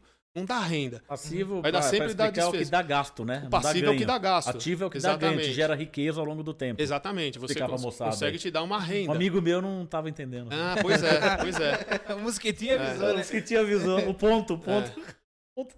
Então, assim, é, é, então, assim quando, quando o cara está fazendo o imóvel, ele não pode nunca perder de vista que ele está deslocando uma parte do patrimônio dele, do capital dele, que está investido né, em alguma coisa, e transformando isso né, de um investimento de mercado financeiro para poder transformar ele em propriedade, em imóvel. E ele tem que resguardar esse valor. O cara compra uma mas por, É, mas por incrível que pareça, as pessoas não têm esse tipo de consciência. Uhum. E não tem pelos profissionais também, que muitas sabe, vezes estão trabalhando entrando com nisso eles. que você está comentando, tem um outro lado que eu vejo que a chave está virando, mas não virou totalmente para muitos profissionais, não só arquitetos, engenheiros também. É que o, o profissional da construção civil, ele se põe muito como ouvinte. E quando a gente vai, por exemplo, em um médico, a gente não vai para ouvir só. Né? Não vai só para falar. A gente vai para ouvir o que o médico quer falar. E a gente, como profissional, a gente não está lá como ouvinte, a gente está como questão técnica. Então a gente tem que explicar para o cliente que ele não sabe tudo. Que, e, quem, e a gente também não sabe, mas a gente está ali mais para orientar do que só ouvir e colocar no papel. Então eu vejo que muitos profissionais da arquitetura e engenharia, eles são ouvintes. Eles escutam o que ah. o cliente quer e colocam no papel. Sendo que tem esse lado que a gente tem que dar opinião e mostrar para ele que as coisas não são bem assim. Esse é meu problema. É. Porque nenhum cliente contrata um profissional para desfazer os sonhos dele. Uhum. Exatamente. E se você é o arquiteto e eu sou o arquiteto que vai falar isso para ele, sabe o que vai acontecer? Eu vou começar a falar para ele assim: ó, oh, isso aqui que você está me pedindo, tem essa questão, essa, essa casa desse tamanho que eu nunca tive um cliente que pediu uhum. aquilo que ele poderia fazer. Ele quer sempre um pouco mais. Sim quer construir mais do que o terreno dele permite, quer construir uma casa maior pagar. do dinheiro que ele tem. Então, uhum. à medida em que você começa a cercear ali e trazê-lo para uma visão pragmática, você vai frustrando. Sim. Aí ele vai para um outro você fica arquiteto. Uma pessoa, uma pessoa mal vista. Exatamente. Aí ele vai para um outro arquiteto que vira: não, não, vamos aqui fazer. Claro, eu faço tudo que você. E o papel aceita vai tudo. Vai falar o que certeza. ele quer ouvir, a música Exatamente. que ele quer ouvir. Exatamente. Vai deixar ele falar, vai fazer o que ele quer e depois, e depois quando chega na etapa de obra, uhum. isso vira um problema. Sim. Por quê? Porque aí o custo Isso quando daquela chega, obra, né? Porque exatamente. se ele querer se planejar um pouquinho, ele vai perceber que aquilo ali fugiu um pouquinho. Mas normalmente não tem, esse cara não é. tem. Porque, assim, se o, se o cara tem esse tipo de visão, ele já não começa por aí. Sim, é verdade. É. Então é muito difícil isso acontecer. Uhum. Mas é que nem eu falo, é, é, a gente, esse mercado ele precisa girar um pouquinho, porque todos os outros que o técnico, por exemplo, eu vou no médico, eu não vou só para falar. Eu tenho que, eu tenho que escutar o que o médico tem para falar para me, me tratar.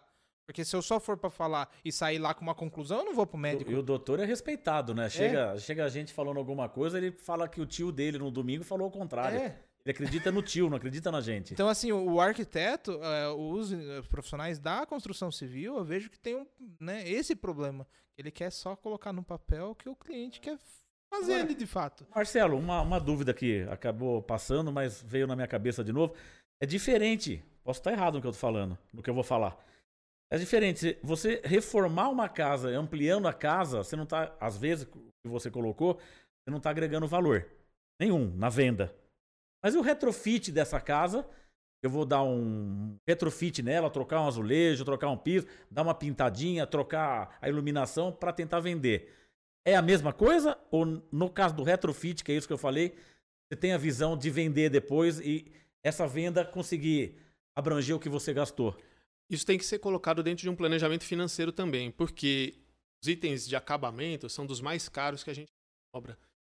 E aí você dizer o seguinte, olha, eu não vou aumentar a área construída, mas eu vou só refazer o acabamento. Para conseguir vender Cara, de uma forma mais Pois é, mas você tranquila. tem acabamento de preço, você tem piso que vai de 30 reais a 4 então, mil reais planejado, metro quadrado. Não é prejuízo exatamente, também. Exatamente. Se não for planejado, é a mesma coisa Exato, reforma. É a né? mesma coisa. É a, mesma coisa. É, o, a, reforma, a reforma ela pode ser com acréscimo diário ou sem acréscimo diário. O retrofit ele é uma reforma. Uhum. Entendi, entendi. E, então isso tem a mesma implicação. Né? Ou seja, você tem que imaginar qual que é o valor de venda, qual, ou qual que vai ser o valor Quanto que a tua propriedade ali. vai valer. Porque às vezes o cara pode virar e falar o seguinte: não, eu vou gastar mais aqui. Por quê? Por uma satisfação pessoal. Uhum. Né? E ele tem consciência disso. E não é um problema em si. Né? Porque você vê assim, cara que é apaixonado por carro. Às vezes ele coloca lá um jogo de rodas no carro, o som, ou seja, custa ele. o valor do carro, de repente. Que, que, exatamente, que, vai, que, que jamais vai retornar. Ele não vai vender aquele carro por tudo que ele já gastou e naquele talvez carro. Talvez ele nem esteja pensando nisso, Exatamente. né? Meu Fusca com roda de Porsche. É. Mas ele tem consciência disso. A questão que eu estou dizendo aqui é que boa parte das pessoas não tem consciência disso. Sim. É. Elas vão descobrir isso num momento muito desagradável. Mas tem o profissional que tem consciência disso, que é o cara que compra casa velha, faz um retrofit e vende. Mas daí esse cara tem tudo planilhado. É o que você falou. Exatamente. Esse cara é um profissional, né? É. Ele não é o olha pra leigo, né? um negócio. Ele ganha dinheiro. e Ele normalmente o retrofit ou a reforma, ela tem um caráter de modernização, né? Então, por exemplo, ah, tem, sei lá, deu problema no piso lá, não vai encontrar outro novo. Então, vamos trocar. Mas não só por isso. Muitas vezes você precisa de uma modernização. Já existe esse- essa demanda, então você modernizando, muitas vezes o valor agrega. Então, não sei se é bem assim, né? Mas muitas vezes tem esse, esse É. caráter aí. Ainda assim, para fazer uma coisa desse tipo, você tem que avaliar muito bem. É, são muitas as variáveis do negócio imobiliário. Por exemplo, abre é- muito leque, né? isso não quer dizer que se você for pegar qualquer casa velha em qualquer lugar e você fizer isso e Uhum. você vender, você vai ter demanda, liquidez e retorno financeiro. Sim. Então você tem que pensar para qual segmento você vai trabalhar, Uhum. ou seja, é, e para esse segmento, qual que é a região da cidade que está sendo objeto de desejo, Uhum. é, qual que é a faixa de preço. Esse negócio tem que ser muito assertivo. Muito assertivo. Porque É. então, eu conheço muita gente que vai lá, compra, reforma e, e troca dinheiro. Troca dinheiro porque a questão da, da- da- de um negócio não é o fato de você botar 400 mil e depois vender por 200 mil. A questão é quanto tempo você levou para o capital retornar. Sim. O giro né, do negócio do empreendimento imobiliário é do momento em que o dinheiro sai do teu bolso até o momento em que o dinheiro retorna no teu bolso. Então, no momento em que você tirou o dinheiro do banco e começou a aplicar na obra, esse dinheiro estava aplicado em alguma coisa e deveria ser assim. Uhum. Então você está deixando de ter uma rentabilidade e você tem que colocar isso. Uhum. Aí, é, até o dinheiro retornar para o teu bolso, né, você tem que imaginar que que eu, É. aonde esse dinheiro poderia estar, quanto ele estaria rendendo. Porque de repente eu posso dizer o seguinte, a 12% ao ano, já vou emendar para 12% ao ano na Selic, a gente põe um milhão lá na renda fixa e vamos tomar cerveja. Sem risco, sem nada. E Não, mais, risco, enquanto o dinheiro está lá, a gente está trabalhando sem apurrinhação e ganhando dinheiro. Sim. Então, para eu poder tirar esse dinheiro da renda fixa, ele tem que me render muito mais. Em termos do risco, né, da dor de Uhum. cabeça. Do risco que eu digo, é do de- risco de você perder o dinheiro. Sim. Então, assim, as pessoas não têm isso. Então, o cara olha e fala o seguinte: ah, eu botei 400, voltou 200 no meu bolso, ganhei 50%. Mas aí ele ganhou 50% em um ano. Ele levou um ano para vender a casa. Se for comparar com o que ele tinha investido para não fazer nada, deixar no banco, ele perdeu dinheiro né, ao longo do tempo. É. É, com certeza. Agora, o nosso ramo, né? O nosso ramo, que já entra direto no assunto, construção é um atrativo, porque bem feito, ao longo de um tempo planejado, é uma rentabilidade que não tem igual. Não sei se eu estou falando alguma besteira, mas é um atrativo para o leigo, é um atrativo para as empresas e profissionais. A gente é suspeito para falar, Paulo, porque a gente é dessa área, né? Nosso dinheiro E tá aí, tudo na construção. É, e aí é uma coisa que é uma. Quando você me chamou para vir aqui, eu- você deu né, o link para eu poder entrar. A gente acha isso. Vai falar isso pro pessoal da área do mercado financeiro. É outro escopo, né? É, Outra. O pessoal da área do mercado financeiro acha que a gente é louco. Com eu vou ficar certeza. com o meu dinheiro amarrado. Quanto tempo? Seis meses? Um ano? Pô, se eu tiver uma dor de barriga, se eu quiser mudar, eu não tenho liquidez, eu não posso. Ele não entende isso, né? Não entende o nosso. Isso é fácil de entender. Não tem. não vai retornar. Você vai ter que esperar o fim do giro para vai poder retornar retornar o dinheiro. do tempo. Ele tem que ter a paciência Pois é, pois é. cozinhar. Pois é. Mas o ponto de vista dele não é bom. É porque ele é É. imediatista. Mas para ele isso é uma vantagem. A questão Mas, tá. De repente não tem o ganho que. que Tem ganho teria. para tudo. Se você for perguntar pro pessoal da área do mercado financeiro, ele vai dizer: não, isso aí que você tá me dando, isso aí eu ganho em um dia. Ah, eu- tá pra um eu cara de acho que é o trade, perfil, ele vai dizer né? assim: não, eu- Entra naquele É. perfil de Então, investidor. por que, que o cara tá na construção civil? Se eu conheço um não, monte esse cara do tá mercado construção- financeiro, é, é, alguns estão. É. Mas não é, são poucos. É. Eu, eu tava em contato com um fundo grande, tem bilhões. Eles estão na área de construção. Então. Ah, Pois é, sabe quanto eles têm do capital deles? 1%. Caramba. 99% 1% deles tá lá. na construção? É, 1%. Mas por que, que ele tem 1%? Não é nada. Porque ele tem clientes para os quais ele ter esse produto na carteira Atrativo. dele é importante. Hum. Você entendeu? Entendi. Ele precisa, esse cara vai querer investir em fundo de investimento imobiliário e é melhor que ele possa oferecer isso do que esse cara ir para a carteira de um concorrente. A 99% da grana dele É tá no outro, mercado financeiro. mundo. Tá no mercado financeiro. Ah, e por que, que a gente. E, e- e esse pessoal da área de mercado financeiro tem muito dinheiro para investir. Por que, que eles não investem na área de construção? Porque a gente não consegue chegar até eles com uma linguagem para poder explicar né, o empreendimento imobiliário como um negócio. Para captar recursos junto Que a não esse vai atrasar. mercado. Também. As variáveis são tantas no nosso setor. Que são nem a tantas. gente pode garantir É, isso, né? E você não tem controle das variáveis. Eu tive problema já, conheço problemas de tudo que vocês possam imaginar. Então você tem, você tem inúmeras variáveis onde o teu negócio pode dar errado e atrasar. E o cara não vai entender. os Nossa, cara, eu posso contar causos aqui dos mais. Com você? Comigo direto. Todo mundo. O cara nunca vai entender, porque isso não é o métier dele, entendeu?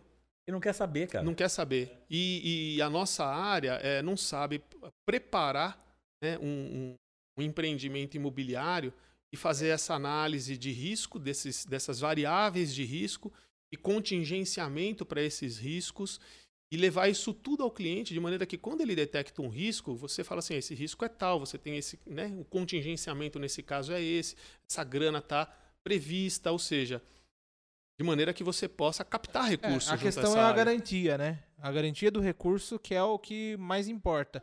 Você oferecer uma garantia dentro do mercado, hoje, de construção, ele é incerto em muitas vezes. Principalmente, por exemplo, quando a gente vai falar aí do que aconteceu, é aumento de valores, né? é, Assim, quem começou a investir em imóvel antes, né? Eu não vou falar o nome porque depois o YouTube dá um Tem hein? é, derruba aí, mas todo mundo já sabe o que aconteceu durante esses dois anos que passaram. É, a gente não- é uma certeza se você for ver. Se amanhã o mercado decidir que vai subir o dobro, já tem uma incerteza. Talvez o que ele investiu tem que ser o dobro também. Talvez é. ele não tenha esse dinheiro pra investir. Ah, quando a gente fala de mercado financeiro, dinheiro não falta. É. Eu- aí a gente está falando mais de investidor pequeno. Uhum. É. Então, assim, você tem, você pode captar ah, investimento desde o sujeito que tem uma grana, 300 mil. Então, ó, Uhum. sei lá, vou fazer uma obra de um milhão, aqui eu preciso de um milhão de investimento, vou dividir isso num pool de investimento com quatro cotas de 250 mil. E aí você vai pegar um cliente pessoa física. Uhum. É, ou você pode falar o seguinte: eu vou captar junto a um fundo, mas aí para um fundo, você tem que começar a ter coisa grande. É. Entendeu? Porque ninguém, você não vai captar num fundo 500 mil. Não vai ter. Uma- eu me lembro uma vez que eu estava com um empreendimento e era e eu precisava na época quanto que era de um milhão? Na época acho que era um milhão. E eu fui levar para os caras, eles adoraram. Eles adoraram o meu planejamento financeiro, Tudo, tudo. tudo. Sabe assim, adoraram, falaram, nossa, isso aqui é muito legal, tal, tal. Mas isso aqui é pouco dinheiro. Não interessa pra gente. Caramba, Aqui um investimento pequeno pra mim, pra eu começar a pensar, tem que ser de 15 milhões. caramba. Eu, eu, eu tive vontade de chorar, quase falar assim: não, eu vou trazer um de 15 milhões.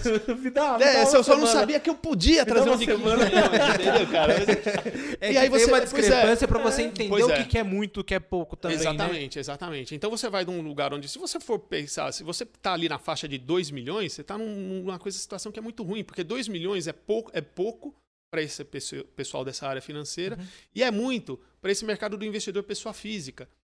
Entendi. Né? Você vai ter que dividir isso em cotas, e aí você vai ter 10, né, 10 pessoas investindo lá 200 mil e, e- e coordenar isso tudo é, é um, é um Mas você não tem que problema. dar uma garantia maior quando você vai lá bater na porta do fundo e falar quero 15 milhões? Ou garantia o próprio produto? A imobiliário? garantia vai ser o próprio produto, né? Então você não precisa. É a mesma questão da caixa. Então, então tanto faz um milhão como 15 milhões você apresentar um bom produto. Porque para eles é o seguinte, sabe o que esse cara virou e falou para mim? Olha, para mim, para eu aprovar todo o processo de aprovar esse teu investimento de um milhão, ele me dá a mesma dor de cabeça, o mesmo custo do que de 15. Uhum. Não vale a pena. E eu vou te explicar e vai ser fácil de você entender. Se você for fazer uma obra para Caixa Econômica, aprovado no crédito, é, o- Financiamento à produção. é, financiamento à produção, você, você, você tem que começar com 100 unidades. Porque diluir um custo fixo em 20 unidades vai onerar demais as 10 unidades. Por quê? Você vai precisar para fazer essa obra de um engenheiro, Indireto. de um mestre de obras, de um almoxarife, é, ou seja, a estrutura que você precisa para isso, ela passa a ser viável à medida em que você dilui isso em 100 unidades por minuto. As construtoras elas não querem fazer menos de 200 unidades. Não é vantagem. Então, assim, você fazer uma obra gericada de, de 20 unidades, não funciona. Você vai ter que ter capital próprio. Depois fazer a alocação Pro de banco é a mesma coisa. A dor de cabeça que dá pra ele em processo, avaliação, gestão, diligência, e depois acompanhar processo pra fazer o quê? Pra... E ele o tem um monte. é o mesmo. É, não, e ele tem um monte de gente. Fala assim, ó, bacana o seu projeto, eu gostei aqui, mas ó, tipo, ó, próximo. E chegar um lá de 30, de, de 60. Eu tava conversando uma vez com uma pessoa que eu conheci, e ela falou assim: ah, o setor tá difícil, arrecadar. Eu falei assim: não, tá bom. Eu acabei de investir numa construtora e casas em containers, 120 milhões. Então, assim, dinheiro tem muito, né? Então, assim, mas o que você precisa ter? Uma visão de negócio para poder alavancar isso. Mas isso não desincentiva a gente, que é pequeno? A gente que eu falo eu. Ah, eu Porque- acho que não. Porque você só tá valorizando os grandes. Pequenininho você não faz nascer. Você Não, eu dei esse não exemplo. De nasce. 100... Não, eu dei esse exemplo- de 120 milhões. Mas a Não, questão não, também. Não esse exemplo. Eu já bati lá várias vezes, pedi 2 milhões, 3 milhões. Eu sou peixinho pequeno. 2 milhões, 3 Ninguém vai milhões? emprestar. Eu acho que às vezes o problema maior. Pra 30 Paulo- milhões eu não tenho cacife pra bancar um negócio de 30 milhões. Não, mas você até 2 milhões, 3 milhões, talvez você ache. Você tem que começar É difícil, a fundos. Os caras não tem um programa que fomente o pequeno. Paulo, é, banco não tem programa. Programa quem tem é agência de incentivo, caixa econômica, tem Sim. programa. Banco não tem. Banco é um fundo. Qualquer produto lá vai ser avaliado da mesma maneira. Uhum. Não tem programa. É, Mas o cara vai me avaliar que é exatamente o que você falou, cara. O cara não vai te dar porque você é pequeno ali. Não, vai é por isso. a produção. Não, você está dizendo o seguinte, ó, a minha construtora é pequena, então é por isso que ele não vai me dar. Não é isso. Não, não falei que a construtora Uhum. é pequena. Até posso ter me expressado mal. Mas assim, eu, Mas pelo valor, você tá falando o é, valor, pelo não é valor 15 que eu tô milhões. batendo lá. Eu tô batendo no 1 milhão, não tô batendo nos 15. Ele não vai emprestar um milhão. Para esse tipo de fundo, Dependendo se não. eu for pequeno ou grande. Para esse tipo de fundo, não. Mas você já tem Então, fundos que talvez- trabalham com capital menor. Sim, mas talvez isso faça com que pessoas igual ao Paulo, empresário da, da, da empresa, duas empresas, não fomente a- o nascer. Não, não fomente esse tipo de, é, de gestão, de tipo, só vou valorizar os grandes. Não vou valorizar o pequeno. Mas o grande já foi pequeno. Então ele começou como? Com recurso próprio? Muitas vezes com recurso próprio. É, Então. mas eu acho que tem um ponto de verdade que faz sentido dentro da estratégia do banco, é que essas pessoas que chegaram a pedir 15 milhões, eles já quebraram uma certa etapa com o próprio dinheiro. Então, talvez seja interessante porque ele já tem um planejamento mais concreto, ele já entendeu que quando trabalhava Eles com começaram com, dinheiro o próprio dinheiro deles. Começaram com o banco. Então, muito provavelmente. Então, se você tem dinheiro, você começa, fica fácil. Agora, vamos pegar os caras que não têm dinheiro e querem começar a empreender na incorporação imobiliária, no empreendimento imobiliário. Fica difícil. É difícil, se não for filhinho de papai, fica difícil. Não, Paulo, não é verdade. não acho, não acho. Não, mas é o que eu quero visão, dizer, que é, eu quero dizer, de final das contas, que é, quando você tem um investimento maior, com certeza o processo já foi mais bem elaborado. Então tem. Você quer dizer o seguinte, o cara que vai pedir mais recursos, ele já é melhor preparado. Claro. Ele já é mais bem visto Às lá vezes dentro. sim, às vezes não. Eu conheço muita gente que empreende valores elevados sem o menor preparo. E empreende de que forma? Com capital próprio, um pedaço de obra com capital próprio, um pedaço de obra com investidor, pessoa física que injeta dinheiro, Uhum. mas muito É, isso que você desorganizado. tá falando é verdade. Eu diria que o maior problema de você conseguir recursos junto a fundos é a falta de você organizar, né, é, sob um ponto de vista de um business plan né, é, adequado para esse setor. Porque a nossa linguagem de obra é diferente da dos caras. E a gente vai levar né, a maneira como a gente fala do negócio é uma maneira que para ele ele não entende. Nós apresentamos números diferentes. Os números que, do nosso ponto de vista, eles são importantes. E aí o cara do mercado financeiro, ele olha aquilo e fala assim, mas isso aqui não me interessa. Qual que é a TIR do negócio? É, eu, eu ia falar, você tem que falar a linguagem do- da TIR. Exatamente. Então, eu vou fazer você um tem que falar a Linguagem linguagem de, de quem você está Eu procurando. vou Acho- fazer um adendo que você falou que o, o seu, o, o seu lado bom não é lidar com pessoas. Só que a coisa que você mais fala é para pessoas. Então eu acho que você é bom em falar com pessoas, ou tratar com pessoas talvez que você não queira. É diferente.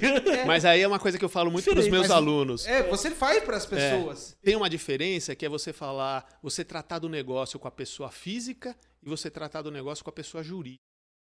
Eu falo sempre isso para os meus alunos. Você tem que definir qual que é o mercado que você vai trabalhar. Uhum.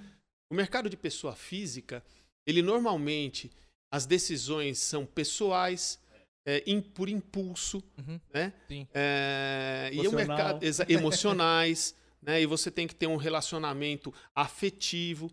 O mercado da pessoa jurídica, ele é extremamente objetivo, impessoal, assertivo. E aí você, você o que, o que, né, a, o que faz a, a interface do nosso relacionamento são dados, números, Sim. entende? E É, é o, o que eu quero dizer é que você tem base, né? Você tem esses dados baseados em pessoas. Porque se você não tiver as pessoas no mecanismo como dados, estudar essas pessoas, o que elas mais necessitam, você não tem dados. Você tem só uma estratégia ali montada para um público X. E não, você tem esses dados baseados no que você captou das pessoas. Então, querendo ou não, você entende das pessoas e você consegue ter esse tratamento baseado em você ou terceiros. Então tem, É. tem esse lado, entendeu? É, querendo ou não, o quê? Esses dados não surgem do nada. Não é igual uma exata ou alguma coisa que nem financeiro. Financeiro é, tem muito saber porque sobe, mas o nosso mercado é baseado para pessoas. A gente vende para as pessoas. no fundo sempre o que importa são as pessoas. Sim. Sim. Entendeu? Então, é que quando você começou falando sobre, ah, não sei, é, eu não, go- eu não tenho esse talento pra lidar com as pessoas, eu acho que na verdade você tem. Você só não quer ter o trabalho de lidar diretamente com as pessoas. eu, eu, acho, eu entendi que são coisas diferentes. sim. Eu entendi que são Uhum. coisas diferentes. Eu entendi você quando você fala, não tenho talento para falar com as pessoas. Quando o cara liga pra ele três vezes por dia, liga fora do horário, liga no final de semana, falando da, da almofada que era vermelha, ele falou que a mulher quer azul. É isso que ele quis dizer. Sim, Como mas PJ, ele- como pessoa jurídica, Uhum. Ele descobriu a linguagem da TIR. Isso. O que, que é a TIR? Taxa interna de retorno. Uhum. Aí, a pessoa jurídica, eu acho que ele tem uma comunicação É. muito boa. É um dos melhores. O Marcelo é um dos melhores. O que eu quero dizer É. no final das contas pessoas, é, pessoas, no final das contas, É. que eles Pessoas. já sabem qual é a cor que a maioria vai optar. E não, não vai discutir lá. Eu ente- É tô só entendendo isso. é, o que você está dizendo. É, Mas é só isso. É, é- que você já tem um que você não tem know-how. paciência. É, você, é, já tem um know-how pra você, vamos dizer, vou usar essa palavra, mas seria impor ali uma regra que a maioria vai escolher, né? Então, eu querendo dizer, você trouxe esses dados baseados das pessoas que mais pediu pro- ou que o mercado mais pediu. Isso que você está dizendo, Uhum. que é, por exemplo, a maioria vai escolher, mas isso está, eu diria, mais ligado à questão do produto. Sim, é, não, É. Para nós arquitetos, produto. quando eu falo para os meus alunos, olha para a arquitetura como um produto, Uhum. é quase um crime. É verdade, É, sim, porque sim. você acabou com a arte, com Uhum, aquela coisa sim. toda, né? E assim, eu não estou fazendo isso, mas eu Uhum. tenho que olhar isso como um produto. Essa definição do produto, eu nem cheguei lá para o cara que vai investir. Isso faz parte do meu pacote. Sim. E, e não é verdade. Esse eu também acho que é um dos erros que a gente tem. O brasileiro não gosta muito de correr risco. Então ele fala o seguinte: como é que eu vou fazer o meu produto? Eu vou fazer aquele que eu possa vender para a maior quantidade de pessoas possíveis. Uhum. Isso faz com que a gente transforme o produto imobiliário numa commodity. Sim. Tudo é igual. Sim. Então, assim, prolifera a famosa planta dois dormitórios, sala, cozinha, banheiro, com a lavanderia, coisa e tudo mais. Tá? Quando você consegue achar um nicho, você ganha muito mais. Uhum, sim. E para isso você tem que ser bom. Eu vou dar um exemplo. Existe uma construtora em São Paulo, ela se chama Zarvos, e ela conseguiu achar um nicho perfeito para ela. Ela investe muito na Vila Madalena. E ela conseguiu entender a lógica da Vila Madalena, de quem vai, da lógica quando eu falo é da Vila altíssimo Madalena. padrão. Vila Madalena é... Uhum, Eu não, eu não diria que é altíssimo padrão, mas é um padrão alto, mas ele é um padrão meio alternativo. uhum. Né? Ou seja, quando eu falo de entender a Vila Madalena, eu digo quem procura a Vila Madalena. O O público público. É. né, o segmento que consome e compra imóveis na Vila Madalena. E aí, ela se especializou nisso. Uhum. Ah, mas é simples? Não é simples, porque eu conheço em Você construtoras, tem que entender a persona Mas ali qual também. produto que ela Fizeram- inventou ali que ela entrou nesse nicho? é um determinado tipo de design, é um determinado tipo de programa específico, Falou do Vila tipo Madalena de ou planta. Vila Nova Conceição? Vila Madalena. assim. Ah, eu, eu entendi Não. Vila Nova Conceição. Vila Nova Conceição Então, é diferente, totalmente é diferente. muito diferente. Madalena é o que você Exatamente. falou. Então ela entendeu, corrija, que a Vila Madalena é um bairro mais pulsante de bares. Então ela deve ter entendido lofts, alguma coisa pro cara solteiro, alguma Exato. coisa pro re- o cara Não, que... não, tem, de, tem não, é, você tem, você tem loft, você tem apartamentos de 140 a 150 metros quadrados. Você tem apartamento de alto padrão ali perto do metrô Vila Madalena, apartamentos ali que estão sendo vendidos a 25 mil reais o metro quadrado, o que em São Paulo hoje em dia já é barato, porque tem imóveis sendo vendidos lá perto do daquele shopping novo do Jean Nouvel, projeto do Sim. shopping lá da Torre de Negócios, que é o Hospital Matarazzo que tinha antigamente, ali o pessoal está vendendo a 50 mil reais um metro quadrado da área construída. Mas ali na Vila Madalena você tem imóveis ali naquela parte mais alta, 25 mil reais o metro quadrado. Então, aí as árvores descobriu esse nicho. As árvores se especializou num segmento de mercado. E isso faz com que ela consiga ter uma rentabilidade fantástica nos imóveis dela. Ah, mas isso funciona? Não, não funciona. Eu conheço um arquiteto fantástico, não vou citar nomes, mas eles fizeram um, um projeto ali na região do Higienópolis, bacana, tal, é, eu, como arquiteto, falo assim: nossa, que projeto legal. Micou, cara. Encalhou. Caramba. Assim como eu conheço gente que foi investir na Vila Madalena com um produto fora e que encalhou. Encalha. E aí, com medo de encalhar o produto, eu falo assim: o que, que eu faço? O básico, a commodity, entendeu? Então, assim, é, como que você pode sair da commodity do produto? Você tem que ser, primeiro assim, você vai arriscar a primeira é você imaginar que para você investir no negócio imobiliário não é uma coisa de oportunidade. As pessoas costumam muito achar, andar atrás da oportunidade, né? Na sorte também? não, não é na sorte. Nossa, lá, descobri um terreno barato. O maior erro que existe é o cara que fala assim: eu vou fazer um negócio porque eu descobri um terreno barato, eu vou comprar esse terreno barato, como se a grande questão para o investimento imobiliário fosse comprar um terreno barato. Bom, se fosse assim, ninguém construía na Avenida Paulista.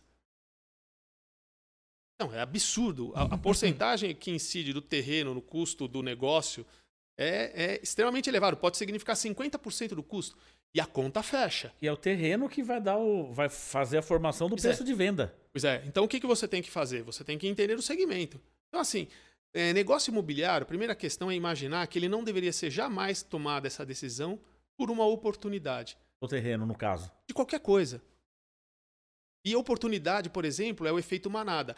Nossa, começou a vender imóvel. Nossa, vamos construir? Vamos fazer um sobradinho e vamos vender? E aí o cara vai lá para poder fazer alguma coisa pela oportunidade. Por quê? Porque o cara que investe pela oportunidade, ele deixa de preparar de uma maneira adequada o negócio. De olhar o negócio em todas as suas variáveis, né? tomar o cuidado em todas as variáveis, fazer um planejamento adequado, porque oportunidade é um negócio que tem que ser rápido. Uhum. E negócio imobiliário não é rápido. Para ele ser rápido, você comeu etapas e que vai te dar uma dor de cabeça infernal. Então, é, é, eu vou te dar um exemplo. Se você fizesse um gráfico onde na coluna vertical, né, na, na, na, na vertical, eu tivesse ali a, a capacidade de influenciar os custos e no horizontal eu tivesse o tempo, e eu fizesse uma curva né, entre o que mais influencia nos custos, menos influencia, a decisão inicial projeto, onde você está, o que eu chamo ali a cabeça do negócio, onde você toma uhum. todas as decisões. O zero, vai, o zero. É, o zero ali, onde você toma todas as decisões. O que a gente vai fazer, aonde a gente vai fazer, para qual segmento quando a gente vai, vai fazer? fazer, quando a gente vai fazer, qual vai ser a tecnologia, qual que vai ser a questão, como a gente vai transitar essa grana, ou seja, uma questão tributária. É, como é questão, as questões contratuais, vender, jurídicas. Qual que é o preço de tudo. venda? Tecnologia Caramba, consultiva, todas as decisões. só numa pincelada. Não, são é, muito mais que isso. Né? Ali, a capacidade de influenciar é 100%.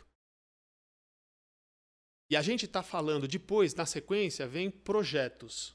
E esse uhum. projeto, uhum. né, no ponto, ponto de vista do leigo, e nós arquitetos como leigo, a gente acha que. Leitura? Não, cara. Não. Projeto envolve. E aí você vai lembrar porque vocês falaram isso, eu assisti a live. Projeto é todo empreendimento imobiliário. Hoje em dia está uhum. mais fácil de eu fazer as pessoas entenderem com isso. Vamos pegar o projeto BIM. Se eu imaginar o planejamento BIM desse processo, uhum. ele vai até o BIM 7, como já está lá na Alemanha, onde as gestoras desse edifício inteligente uhum. já estão participando do processo BIM. Então, assim, você faz todo o planejamento até o uso do edifício, corrige tudo. Né? Ou seja, o projeto não é só o projeto de arquitetura, o projeto é o projeto de produção. Você não consegue imaginar uma cadeira em que eu faço o design da cadeira sem estar associado ao processo produtivo. Do que, é o encosto? É plástico injetado. Do que, é o pé? O pé é, é em ferro. Mas é que tipo de ferro? Você está preparando Tubo pacote. dobrado, é, é, é usinado. É, ou seja, você tem que imaginar que quando você cria o produto, você tem que naturalmente imaginar o processo produtivo e imaginar qual que é a escala desse produto. Uhum. É uma cadeira artesanal? Não. São 600 cadeiras? Não. 2 milhões de cadeiras. É, porque o preço de produzir um ou produzir 600 Entendeu? é diferente. Então, quando você está falando projeto, a gente sai e olha o empreendimento. Eu tenho que olhar todo. o empreendimento Desde o um zero que você listou aí. Desde o zero 10 itens, mas vai para 20 se botar no papel. até, a até a entrega da manutenção. chave? Até a manutenção. Então passa a entrega da chave. Porque hoje já é, já, é, é- já é responsabilidade do arquiteto o custo de vida dessa edificação. Eu tenho por obrigação imaginar o prazo de validade, vamos dizer assim, a vida útil de projeto. Isso faz parte da nossa obrigação agora, por lei. Uhum. E eu tenho que pensar que eu tenho que desenvolver o projeto por um determinado, determinado tempo de vida útil. O que já é um conceito difícil do cara imaginar, porque fala assim, ó, a vida do seu projeto, nossa, a casa da nossa família, que lindo, é, vai durar 50 anos. Como assim 50 anos? Isso aqui é para deixar pro meu bisneto. Eu acho que hoje esse tempo Entendeu? é menor, né? Porque as coisas estão mudando muito rápido. Pois é, na verdade eu acho que diria a, questão da flexibilidade, mas só para não perder de vista isso lá. Ah. Então assim, você tem que imaginar esse planejamento como um todo, e quando eu falo de projeto, eu estou imaginando o projeto de canteiro, a logística de construção, material, eu tenho que imaginar isso como um todo. Aí, Marcelo, a gente estava discutindo em antes aqui. Eu falei até que o item dentro desse projeto, que eu, tô, eu, te- eu estou com a visão do empreendimento quando fala projeto. Aí eu falo o seguinte: bom, o I0 é o que a gente comentou. Eu vou partir para um projetinho de arquitetura e agora eu vou partir para a obra. Eu falei 70% que é o item construção. Você falou não, é 80%. Pra Você tem uma ideia. Qual que é? Qual Dados que... de análise feito no IPT, uma pesquisa feita do IPT sobre 57 mil unidades produzidas pelo CDHU, mostra o seguinte, né? A- as decisões iniciais de empreendimento lá no topo, como define isso, né? Com maior impacto, né? Depois vem projeto, depois vem execução de obra e depois vem lá uso. Ah. 18% do custo está alocado nessa etapa da viabilidade, dos estudos de viabilidade de projeto. E esses 18% impactam em 82% que está em execução de obra, sendo que isso corresponde em aproximadamente 20% em obras de pavimentação e da parte de estrutura, Estrutura. E, 60 e, pouco, e 60 e pouco por cento na execução das unidades. Então a gente está falando que, de, sendo que nesses 18% está o custo do terreno. Sim, sim. Tira o custo do terreno. Então a gente está falando o quê? 5%? Ou seja, você compromete 82% Cinco. por 5. E o pessoal economiza aqui. E faz mal feito. Caramba. E outra coisa que você pode imaginar é o seguinte: eu só tenho um momento onde eu consigo agregar valor.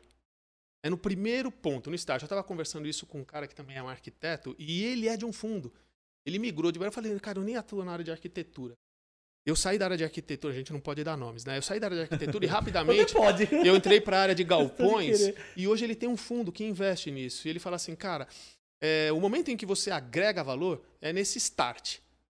É assim, é aqui que você pode agregar tudo que for possível em todas essas decisões que a gente está falando. E depois, o máximo que você pode fazer é você, depois disso, você só vai perder valor. Você vai trabalhar ao máximo e da melhor maneira possível para perder o mínimo de valor Vai no trabalhar no processo. fluxo negativo, né? Você vai trabalhar É. no negativo. Assim, você agrega valor aqui e depois você vai perdendo valor. Se você trabalha bem, você perde pouco valor. Se você trabalhar mal, você vai perdendo muito valor. Ou seja, é esse ponto inicial onde todas essas inúmeras variáveis, porque são muitas variáveis 5%. do nosso negócio, onde você investe 5%, Quando você fala que o cara não quer investir nos 5%, eu tô querendo. Eu tô entendendo que é o cara não quer gastar com propaganda, o cara não quer gastar com Não, orçamento da obra, Não, cara. eu vou te dar um exemplo mais prático. Eu tive muita gente que veio me trazer sempre um bom negócio, a história do terreno, sabe? Assim, ah, uma área, uma é gleba, um uma bom coisa. negócio tudo mais. pra você. É um bom negócio. Então, eu, por exemplo, tenho um advogado, um cara super bacana, e eu contrato um advogado para fazer a análise da documentação. E aí esse cara me cobra. Custo. Pois é. Aí o cara ó, pega essa documentação e fala assim: eu vou te cobrar cinco pau para fazer essa análise. Tá bom. E aí ele vem e te fala assim: não fecha essa área porque isso aqui tem esse tipo de problema, assim, assim, assado. Aí, para esse leigo, ele vira e fala assim: cara, eu perdi cinco Perdi pau. cinco pau. Pô, tá vendo? Por que, que serve? Pra- Porque eu não vou fechar o negócio. Ele não consegue olhar o seguinte: esse cara fez com que eu economizasse um prejuízo enorme. Porque se eu compro essa área, eu ia Uhum. descobrir mais adiante uma série de problemas que me custariam Outra visão. muito mais do que os cinco pau. Uhum. Entendeu? Verdade, mas o brasileiro não pensa assim, cara. E ele vai falar assim: nossa, eu paguei cinco pau pra esse cara evitar que eu levasse meu burro pro brejo. Faz prejuízo de um milhão, dois milhões. né? Exatamente. Né? Ou, E aí não gasta. e aí não gasta. E aí aquela história, não, porque você não vai no médico? Não, eu não vou no médico, vai que ele diz que eu tô doente. Como se. É verdade. Tem muita gente, tem muita gente que tem medo de ir ao médico com medo que o médico. Como se fosse o médico que deixasse a pessoa doente. Enquanto ela não vai no médico, ela tá boa, ela não tem doença, É, a entendeu? culpa é da informação, Exatamente, né? exatamente. A culpa é da informação. Então a pessoa não contrata o profissional que É. pode jogar água no chopp dela. É. Entendeu? A gente que tá, tá bom. E aí, ou seja, ah, eu olho pro negócio, o negócio não tem problema. É aquela coisa, né? Sofre agora, vive mais. É, e, eu- esse caso que eu tô te falando é um caso real. Os casos todos que eu tô te contando aqui são casos reais. Só não tem nome. Eu sei disso. Entendeu? Alguns eu sei o nome. Alguns eu sei o nome. Essa, essa área especificamente, ela ficava em Mairiporã. Tá. Pô, cara, do lado da estação ali da Paradinha, né? Que é a, né, é a- a estação secundária de Mairiporã. Ou seja, linha 7 Rubi, você entra ali, você desce em qualquer estação do metrô de São Paulo. Fantástico. Imagina você ter uma área ali que você pudesse pro- produzir 400 unidades do lado do metrô. Você entendeu? Você ia vender tudo. Pois é, ia vender tudo, você ia ficar fascinado, ia comprar a área e depois mais adiante você ia descobrir um problema enorme. Porque, por exemplo, agora que eu estou num fundo aprovando um investimento, a lista de documentos que eles me pedem tão gigantesca, Paulo. É sei. tão gigantesca Imagina, que o Fernando? cara vai Nem- te nem pedir. imagino. Não, cara, você nem é imagina. gigantesca. É Tava gigantesca. comentando que é o nome da avó e do avô da pessoa É, eu que tenho que morreu. tirar a criminal É. do cara que Caramba. vendeu, É porque. É, ah, uma de dúvida que eu teria popular, é quanto que- tempo, dentro do planejamento ou do projeto, né? Quanto tempo eu tenho é, para tirar isso do papel? Qual, qual que é o start aí? Pá, A gente que sempre quer tirar o mais rápido possível. E é. esse é um outro Existe problema. uma média, assim, ou não? É aleatório? Na cidade de São Paulo, para você tirar, né, ou seja, entre você fazer o estudo de viabilidade, provar o projeto na prefeitura, desenvolver os projetos, a gente está falando aí que a gente vai levar dois anos. Tá. Se for muito rápido, vai ser um ano e meio. E, um te- e quando esse pacote ele está pronto, em condições de você correr atrás de um investidor, aí eu estou falando do investidor parrudo, né? Uhum, Você tem sempre sim. assim, no ciclo imobiliário você tem um investimento pequeno do negócio até que essa etapa seja cumprida, Uhum, e depois você tem um investimento parrudo que é para viabilizar os 82%. uhum. Claro. Entendeu? Ou seja, então tem um capital ali que normalmente o pessoal banca, que é os tais 5%. A grana do terreno ele quer conseguir numa permuta, Uhum, Para não desembolsar o dinheiro à vista. para não desembolsar o dinheiro na cabeça, o que não está errado. uhum. E aí ele vai precisar alavancar o capital para os 82%. Né? Então, assim, e esse processo, se o pacote estiver bem feito, você- é como, por exemplo, você buscar né, numa joint venture, alguma coisa, um capital para uma startup. É um processo para uma empresa que você vai levar ali entre 4 a 6 meses de avaliação do negócio, de passar, Mas de média passar é um todas De repente voltar tudo trás mais, ali. tal, tal. Não, ali não tem. Ali é Não? o seguinte. É, ali é que nem é, é, processo seletivo para emprego. É. Ou você ficou na peneira, não tem voltar para trás. Você parou na Entendi. peneira, espirrou. Caramba. Entendeu? Então não tem um processo ali de, tipo, reavaliar se talvez dê pra colocar mais unidade. Tem que ser lá no... no, no na Não, você, tem, vai- você, tem que, você tem que entrar com a coisa bem feita. Entendi, Porque ah, eu tô com problema de documentação. Ah, ó, resolve isso aqui e Nossa. volta depois. entendi. Não, não existe depois. Não, pode até ser, mas isso aqui, ó, esse problema aqui é contornável, eu vou contornar assim assado. Mas Uhum. se você for rejeitado na etapa técnica, você foi rejeitado, Tchau, acabou. Acabou. Tchau. Caramba. Se você for rejeitado na etapa financeira, o negócio, a conta não fecha. Acabou. Aí na questão de diligência de documentação, acabou. Entendeu? Eu acho que Uhum. essa é mais difícil, cara, da documentação. Não é. Todas elas são muito difíceis. e você tem caras especializados em cada uma delas.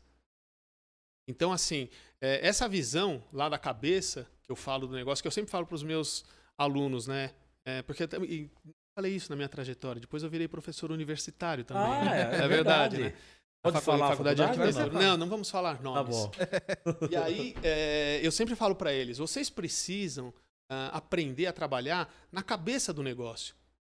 Porque faltam arquitetos trabalhando na cabeça do negócio. O arquiteto, muitas vezes, ele acha que ele está ali na cabeça do negócio, porque como ele faz o projeto, ele tem essa noção do estudo de massa e o quanto eu consigo construir. Ah, se eu construo 4 mil metros quadrados, é, desses 4 mil metros quadrados, a quantidade de, de, de metros que são vendáveis, ou seja, eu, eu vendo por 2.500 metros quadrados, 4 mil, a conta fecha, ah, beleza, o negócio é viável. E ele acha que ele fechou um negócio de empreendimento imobiliário. Ali é apenas entendeu? uma ferramenta. Não é só Cara, isso. quando, quando isso chegou Não é pro cara, o restante meio já tá, foi definido antes. Uhum. O que, que a gente vai fazer, onde a gente vai fazer, no terreno que a gente vai Hum, fazer, entendi. que tecnologia a gente vai fazer. Uhum. É, às vezes é muito importante que você consiga começar a trabalhar junto desse momento de decisões. Uhum. Porque senão, na verdade, quando chegar para você, ó, você vai fazer um prédio de tantos andares, mais ou menos apartamento para classe para ser vendido em torno de 500 mil reais, vai ser ali em torno de 60 metros quadrados, dois dormitórios com uma suíte, duas vagas na garagem, o prédio vai ter 20 andares, são quatro unidades por andar, então já está tudo definido. Você só vai fazer o quê? O design. Uhum. Mas isso já praticamente está amarrado. Uhum. E nem sempre essas decisões que são tomadas por um pessoal de área financeira, é, elas contemplam a questão, por exemplo, da qualidade de espaço, da qualidade da cidade, porque toda obra impacta a cidade. Sim. É, 90% do impacto de um edifício na área urbana é dado pelo pavimento térreo. É o térreo de um edifício Ele é limitante, é uma Responsável- barreira, né? responsável por 90% do impacto na região onde ele está inserido. Uhum. Mas para o investidor, o térreo não é uma coisa que importa. Importa a torre. Por quê?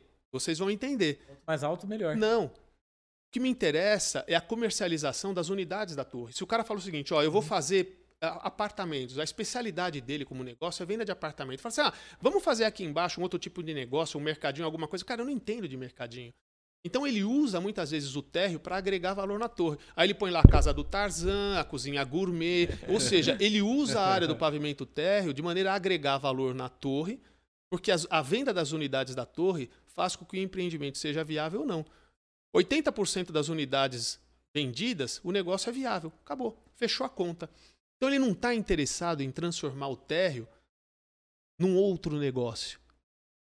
Mas 90% do impacto na cidade é dado pelo pavimento térreo. E muitas vezes ele fecha ali completamente, mas ah, ah, hoje a gente tem uma, uma questão muito importante que é o que a gente chama dos trabalhadores da área do conhecimento. São caras que podem trabalhar em qualquer lugar do mundo, ganham fantasticamente bem e eles estão mais interessados em viver a cidade na experiência de uma, de uma área urbana alegre, vibrante, tipo a Vila Madalena, entendeu? Ah. Porque o cara não quer ficar no apartamento dele, ele quer descer e vivenciar a cidade. Uhum. E aí o cara faz o térreo dele em um lugar morto. E aí ele põe lá academia, coisa, ah, você entendeu? Só que o cara desce, ele, ele vai ter que andar para algum lugar no bairro. Pra buscar o que. Pois é, mas ele podia transformar esse pavimento térreo dele na primeira área interessante Uhum. Pra ele ficar ali para ele ficar ali. e sentir a cidade pulsando. Pois é, não, ou, ou- ou seja, é uma, é uma maneira de você enxergar outras possibilidades, mas considerar dentro desse projeto também a área da cidade onde está sendo implantada. Mas a gente não tem arquitetos trabalhando nessa etapa. Então, É. quando chega para o arquiteto, isso já foi Ah, Então o que definido. você quer, quer colocar é pegar o arquiteto e colocar ele no É, zero ali. Eu no- acho que muitos Exatamente. arquitetos tem outra é se questão capacitar para né? isso, Os entendeu? arquitetos também, a grande maioria, esquece que também a grande maioria deles tem a formação de urbanista. E a função do urbanista é pensar na cidade. Exatamente. E para pensar na cidade, você tem que pensar a partir do seu Exatamente. Exatamente. do, do, do espaço ali dentro do seu térreo. Exatamente. E aí a gente vai imaginando, né, que assim, se Uhum. você ter, né, vamos pegar aqui o exemplo do Campolim. Quanto mais prédios murados eu tenho, Uhum. menos agradável é você estar transitando pelas ruas. Menos segurança, nada, menos segurança, é impacto exatamente. geral, é, é questão Exatamente. de pública mesmo. Exatamente. É, então, assim, é- é, e aí as pessoas querem ir para o lugar da cidade que é bacana, é viva, tem movimento, entendeu? É que as pessoas pensam muito no privado, né? As pessoas em si, elas acham que a segurança é o privado e muitas vezes não é, isso não é a realidade. Pois é, tem um, um- projeto que eu gosto muito, ele foi construído ali na região da. no centro da cidade de São Paulo, pertinho ali da Amaral Gurgel, onde tem o Minhocão, passa rua, esqueci o nome agora ali. E, e o, o arquiteto, um projeto lindo, não vamos citar nomes, ele fez ali no, no térreo um misto de um prédio uma fachada ativa, ele fez a fachada a 45 graus e ali fica um espaço que pode ser um café ou um mini mercado Um ali, um mini pão de ali. açúcar. Só aquela fachada ativa ali é melhor que qualquer guarita de segurança. Sim. É, Você integrou, entendeu? Integrou. E hoje em dia, para esse tipo de público, que é um público bacana, o prédio é um prédio bacana, lógico, loft, estúdiozinho, mas são caras com alta renda que compram ali. Lógico, não é igual a alta renda do cara que tá lá no. Não, não. no- no- né? Mas, Não, é o público. mas é o público, é o Uhum. segmento dele. Sim. É um projeto rentável. É, para esse cara, ele ter um mini mercado pão de açúcar ali embaixo, vale ouro. Entendeu? Vale ouro. Não é que ele deixou de fazer a lavanderia coletiva e tudo mais. Ele organizou o projeto de uma outra forma. Ele descolou o prédio, subiu o pilotis, fez uma área meio aberta, empurrou uma parte para o fundo. Quer dizer, ele conseguiu organizar aquilo tudo de maneira o que a torre ficou bacana, a área, mas a cidade, a frente, a É. contribuição para a rua, É, o lugar ficou muito bacana. Outra característica que eu vejo muito é, em potencial é oferecer que talvez no condomínio isso seja reduzido, porque ali vira um comércio, né? Então o valor do condomínio, é que nem você falou, não era uma guarita, virou um comércio. Então talvez o valor do verdade. condomínio ali por metro quadrado, vamos dizer assim, ele fique muito mais barato É. do que você fazer guarita, segurança, não sei o quê, conferir todo o muro. Às vezes você tem que fazer a guarita, você tem que deixar a possibilidade da guarita, porque você não sabe o que, que os moradores vão Sim, decidir. aham. Mas o cara pode abrir mão de ter um porteiro na guarita e ter toda a parte eh, eletrônica. Sim, Ele sim. controla do Digital, celular dele, acesso e tudo mais, né? Isso é uma possibilidade. é. Aquela portaria eletrônica. É. Ele ganha também com aluguel, nesse caso seu. Ele aluga aquela, aquela área de vivência ali do térreo. Não, ali ele vende. Normalmente padaria. esse tipo de Ah, investidor não ele aluga, vende. Ele vende ali. Ele vende. Ele vende. Pensei Ele vende como ele alugar se vende. o condomínio fosse menor, porque... Não, porque aquilo não pertence ao condomínio. Ah, ele já desmembra na incorporação? Já desmembra na incorporação, são matrículas diferentes. Então, na incorporação, você tem ali um uso misto, você aprova como uso misto, Uhum. E aquilo vira uma escritura de venda, como tem a do apartamento e tem a da loja. Só que aquele, aquela loja, aquele armazém, ela não participa do condomínio. Ah, ela é entendi. externa ao Eu achei que condomínio, fosse o entendeu? contrário, os caras alugavam e falavam, vou morar lá que eu vou pagar menos condomínio.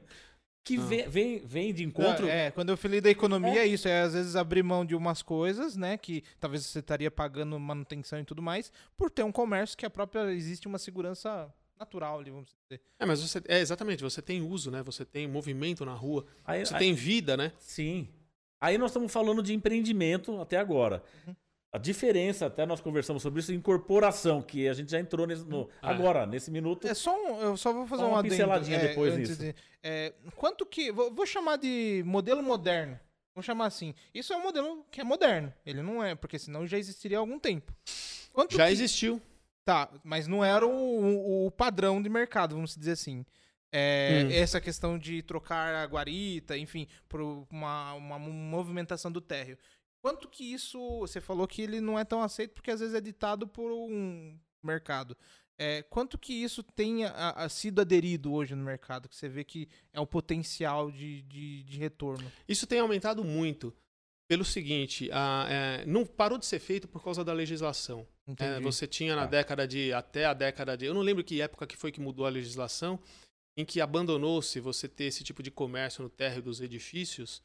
é, e, e, por exemplo, os edifícios poderem encostar na lateral do lote. Então, criou-se a ideia do edifício isolado em meio ao lote, Tá. por uma questão de é, conforto térmico, ventilação, iluminação. Só que isso, o construtor, o investidor, ele fala assim: bom, agora você mudou a legislação, o que, que eu vou fazer a partir dessa legislação?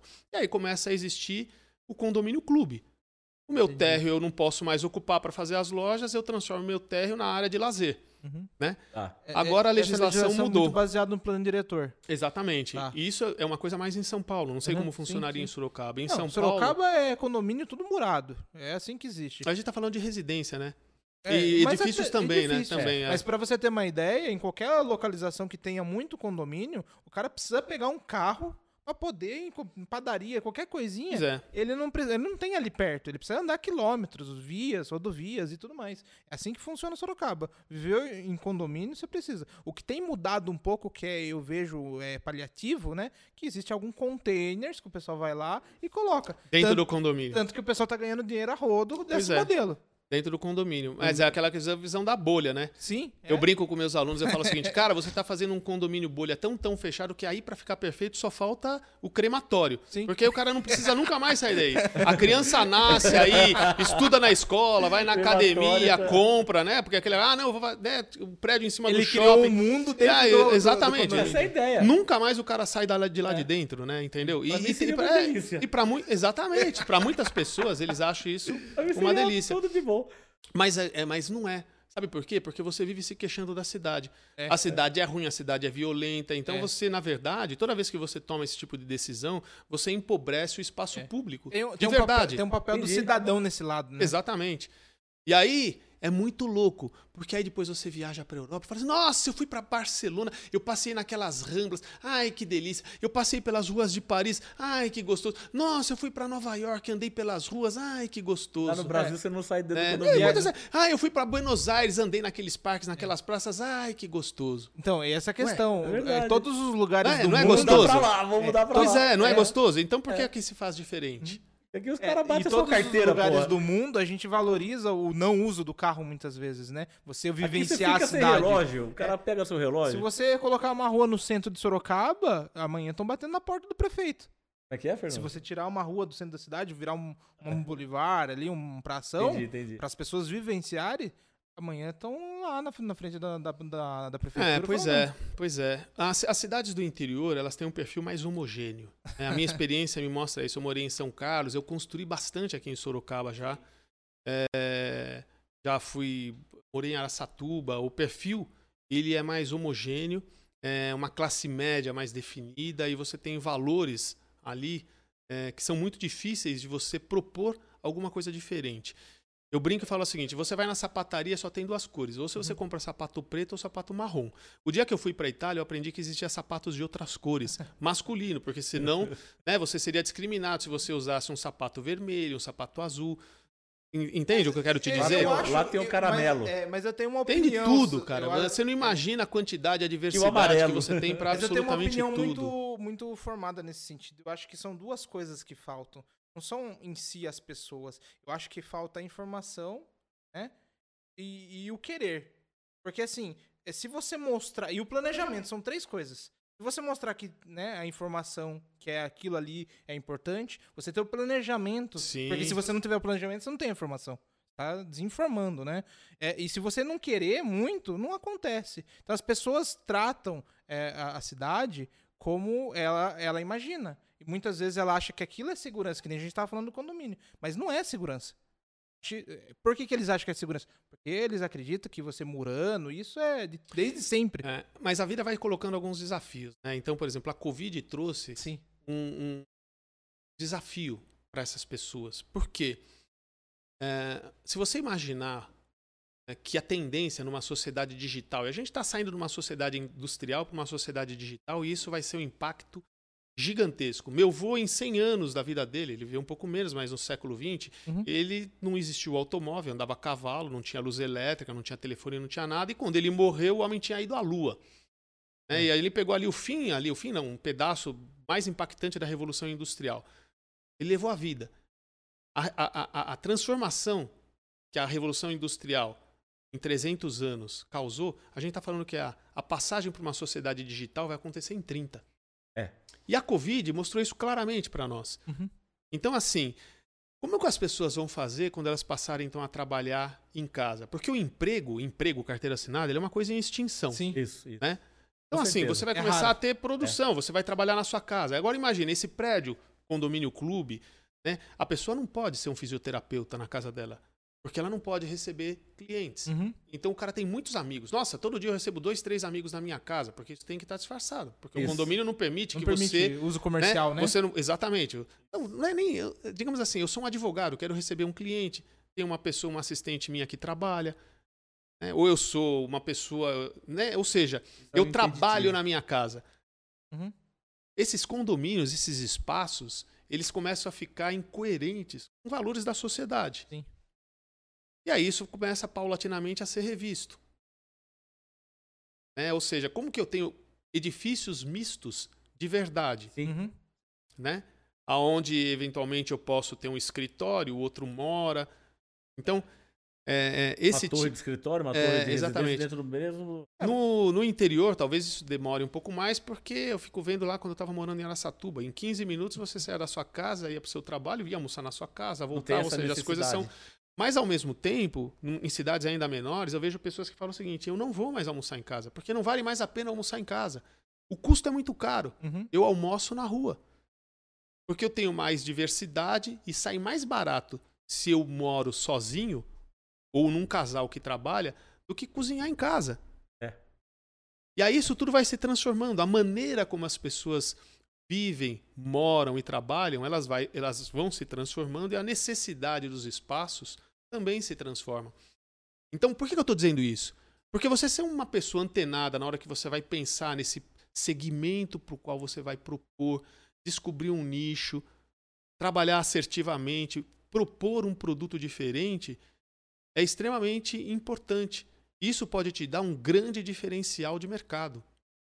E isso tem muito valor. Cada vez mais a sociedade não quer produtos de massa. Eles querem ter um produto diferenciado. Então você pode imaginar, antigamente a gente tinha quantos carros? Hoje em dia as indústrias automobilísticas têm várias, vários modelos. Agora que está tendo um pouco essa, essa coisa só do SUV, uhum. porque eles estão abandonando o sistema do motor à explosão para um, um, outro. Ou seja, a gente está saindo do automóvel para a mobilidade. A GM já fez isso. Já decretou, a Ford também. Eu uhum. saio do setor automobilístico para entrar no setor de mobilidade. Sim. Mas vamos pensar, os carros, eles não duram mais como o Gol, que 25 anos, porque as pessoas não querem ficar comprando. Sim. Então eles têm muitos modelos de vida curta para que as pessoas possam escolher. Né? O pão de açúcar hoje, ele, ele trabalha com a venda pros, né, de, de, de dados dos consumidores e cada vez mais produzem produtos para nicho. Então, assim, você também, a gente tem que imaginar também que dentro da construção civil, mesmo na habitação popular, você vai começar a ter a possibilidade de oferecer produtos diferenciados, mas você tem que ser muito assertivo. Uhum. Em que lugar da cidade que eu vou construir, qual é o tipo de segmento que está lá. E, por exemplo, entender o segmento, o setor de habitação popular, o cara compra na região que ele mora. E aí, dentro daquela região que mora, qual que é o perfil do cara que está ali, qual que é o tipo de desejo, como eu produzo especificamente o produto, porque o mercado tende a fazer commodity. Marcelo, Sim até dentro do que você está falando, jovem de hoje não é igual o jovem que nós fomos. O jovem de hoje, ele pouco importa se ele vai ter o carro. Ele não quer ter o carro, ele não quer ter o apartamento. Ele aluga, ele anda de Uber. Ele ter o carro para ele não é um. E para nós, era o sonho pois da é. nossa vida. Então, isso, voltando à construtora, se a gente não olhar para frente, esses jovens que vão crescer, constituir suas famílias, não querem mais ter apartamento. É lógico que eu estou exagerando. Então tem que ter também uma visão do que fazer. Não sei se você tem alguma opinião formada sobre isso, mas o ter a casa própria para o jovem de hoje, ele tem aí, ele aluga aqui, ele muda a cada dois anos, vai para outro lugar, depois ele vai para Itália, depois ele volta. Então tá mudando um pouco essa cultura é. de crescer, ter o carro e, e, e, ter a sua casa própria. Tá é. mudando entre os jovens. Sim. Não entre nós. Para nós é um paradigma. Uhum. Eu, eu não diria que Imagina isso vai não ter acabar. uma casa, não ter uma casa, não é. é absurdo, né? Eu não diria que isso vai acabar, mas eu diria que vai abrir também outras possibilidades. Novas possibilidades. E você tem que saber entender e abrir essas possibilidades. O, o, o Alexandre da Vitacom, por exemplo, ele percebeu isso, ele, ele faz né, é, lofts, estúdios, mas seja, unidades habitacionais com 15 metros quadrados. Eu, nossa, que absurdo! Ele fala o seguinte, cara, eu estou uhum. vendendo isso por um preço barato, barato no valor. Por metro quadrado, né? Não, por metro quadrado é caro, o preço é o mesmo. Ah. Mas quando ele pega no valor da unidade, ele está vendendo quase como um preço de um apartamento popular. Mas ele fala o seguinte, cara, é melhor você morar em 15 metros quadrados ali, na região da Consolação ou da Bela Vista, onde você desce do teu prédio, tudo tá ali em volta, ou seja, você vive a cidade. a pé. Né? É o conceito do que hoje a gente tem na cidade de Paris e outras, que é a cidade de 15 minutos. Eu tenho a 15 minutos a pé, eu tenho tudo o que eu preciso. É isso que a gente quer. Ou você morar numa casa de dois dormitórios lá em Franco da Rocha e vir todo dia para São Paulo. Não. Então você troca uma hora e meia, três horas de condução do seu dia por morar bem posicionado. Porque essas pessoas que vivem na cidade, elas talvez passem pouquíssimo tempo dentro dos próprios apartamentos, né, ou das casas. Ah. Aí veio a Covid e mostrou o seguinte, cara, não é bem assim. É verdade, inverteu. Então agora como que você faz? Ou seja, isso também nos obriga a repensar. Essa unidade habitacional, ela não pode ser uma cama, um armário e um banheiro. Né? Porque a gente já tem hoje uh, estudos uh, de, de apartamentos sem cozinha. Porque a cozinha vira uma área compartilhada como aquela lavanderia compartilhada. Ah. Né? Isso no Brasil é impensável hum. ainda, porque eu não consegui ver um empreendedor que falasse o seguinte: olha, nós não vamos fazer a lavanderia. Se eu não fizer a lavanderia, eu não vendo. E, e realmente, É. eu deixo de ter a, a questão ali da, da- do que eu pego 90% do público. Se eu tirar a lavanderia, eu É. diminuir já para 50% do ainda não mercado. tem o, o Você fato, mas que eles estão diminuindo o tamanho, eles estão. É, mas ele tem que ter alguma coisa para chamar de minha Tem- lavanderia. Tem apartamento Entendeu? enorme que a lavanderia você dá risada, Pois é, tá mas de brincadeira. Mas com os novos eletrodomésticos, máquina, lava e seca e tudo Sim. mais, você isso isso não é uma grande questão. E aí você tem ali uma lavanderia coletiva, ou seja, Mas você a mulher substitui. tem que passar roupa no meio da sala, né? Ou no meio da cozinha. E quem passa a roupa hoje, em Paulo? Eu não passo. Pois é, você entendeu? eu não faço. As coisas Eu não mudam. sei. Pois é. vocês fazem, é, eu não é. Essa roupa não. Entendeu? Então, assim, é, é, é, né, os hábitos vão se transformando, mas a Que gente, louco, né? a gente É, pode olhar acho que é para tudo isso. baseado no tempo, né? É. Hoje o tempo é precioso, a gente precisa vivenciar com, né, utilizando o tempo da melhor forma possível. Por isso que não se passa roupa, por isso que se trabalha já na casa. Daqui a E pouco assim nem vai. almoça mais na cozinha, não vai ter cozinha. Daqui a pouco nem almoça, vai ter tudo pronto ali. É, Então, assim, eu acho que essa questão de você é, olhar lá na, na cabeça do negócio e, e entender qual é o teu segmento, qual vai ser o teu diferencial, é preço. Eu vou trabalhar para ter o produto né, na faixa de preço. Né, o- onde eu ganho da minha concorrência? No preço. Não, Uhum. onde eu ganho? Meu diferencial é outro. Valor. É, né, o que, que vai ser valor e aonde eu vou agregar valor no meu produto. qual que é a Como eu me diferença? posiciono no mercado, entendeu? Em relação aos meus concorrentes. A diferença do nosso tema. Nós estamos falando de empreendimento e entramos um pouquinho na incorporação. Incorporação é, anda junto. Incorporação é você incorporar. Incorporar o quê? A fração ideal. Fala um pouco sobre isso. Qual que é a diferença de você pensar como empreendimento? A incorporação ela é um pedaço desse empreendimento. Acredito que seja o começo, 5%. Incorporação e empreendimento. A é incorporação está na parte da documentação. Que é os 5% iniciais. Ela tá ali a incorporação. Eu não diria que está no 5. Vai, ela estaria ali. Tem que incorporar. Só A vai incorporação repassar é o o seguinte, cartório no final. Eu preciso vender. É, incorporar. Então, não, se você falar assim, o pessoal não entendeu. Eu preciso vender. Eu não posso vender ar. Tem que vender uma matrícula. Eu tenho que vender uma matrícula. Eu Que tenho está que ter pensado na incorporação do Ou negócio seja, que não tem nada a ver com o quando eu empreendimento, faço, ou tem a ver com o quando eu faço um prédio de apartamento, eu tenho ali um terreno. Sim. Vamos dizer assim, eu vou fazer 100 unidades. É, eu vou ter 100 donos daquele terreno. Então eu não vou pegar ali e vou dividir 100 pedacinhos de terreno para cada um. Um pedaço para cada um. Na verdade, os 100 proprietários vão ser dono de uma fração ideal desse terreno. Isso já é incorporação. Eu estou ensinando primeiro o que, que é Tá. a, a visão do que é essa divisão ideal Tá. de uma coisa que não Fração existe. ideal, tá. Exatamente.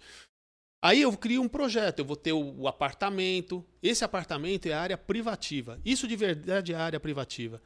Depois eu tenho o que é tudo de área comum. Então, Uhum. se eu tenho aquela lavanderia compartilhada, ela vai estar no que eu chamo de área comum. Tá. Eu vou ter um quadro, né, quadro de áreas, onde eu vou ter que discriminar a área, a área das unidades privativas, a área comum, ou seja, quando eu faço o projeto, eu digo de verdade o que é área privativa e o que é área compartilhada. Eu digo isso porque o pessoal olha assim: ah, eu vou morar num edifício compartilhado.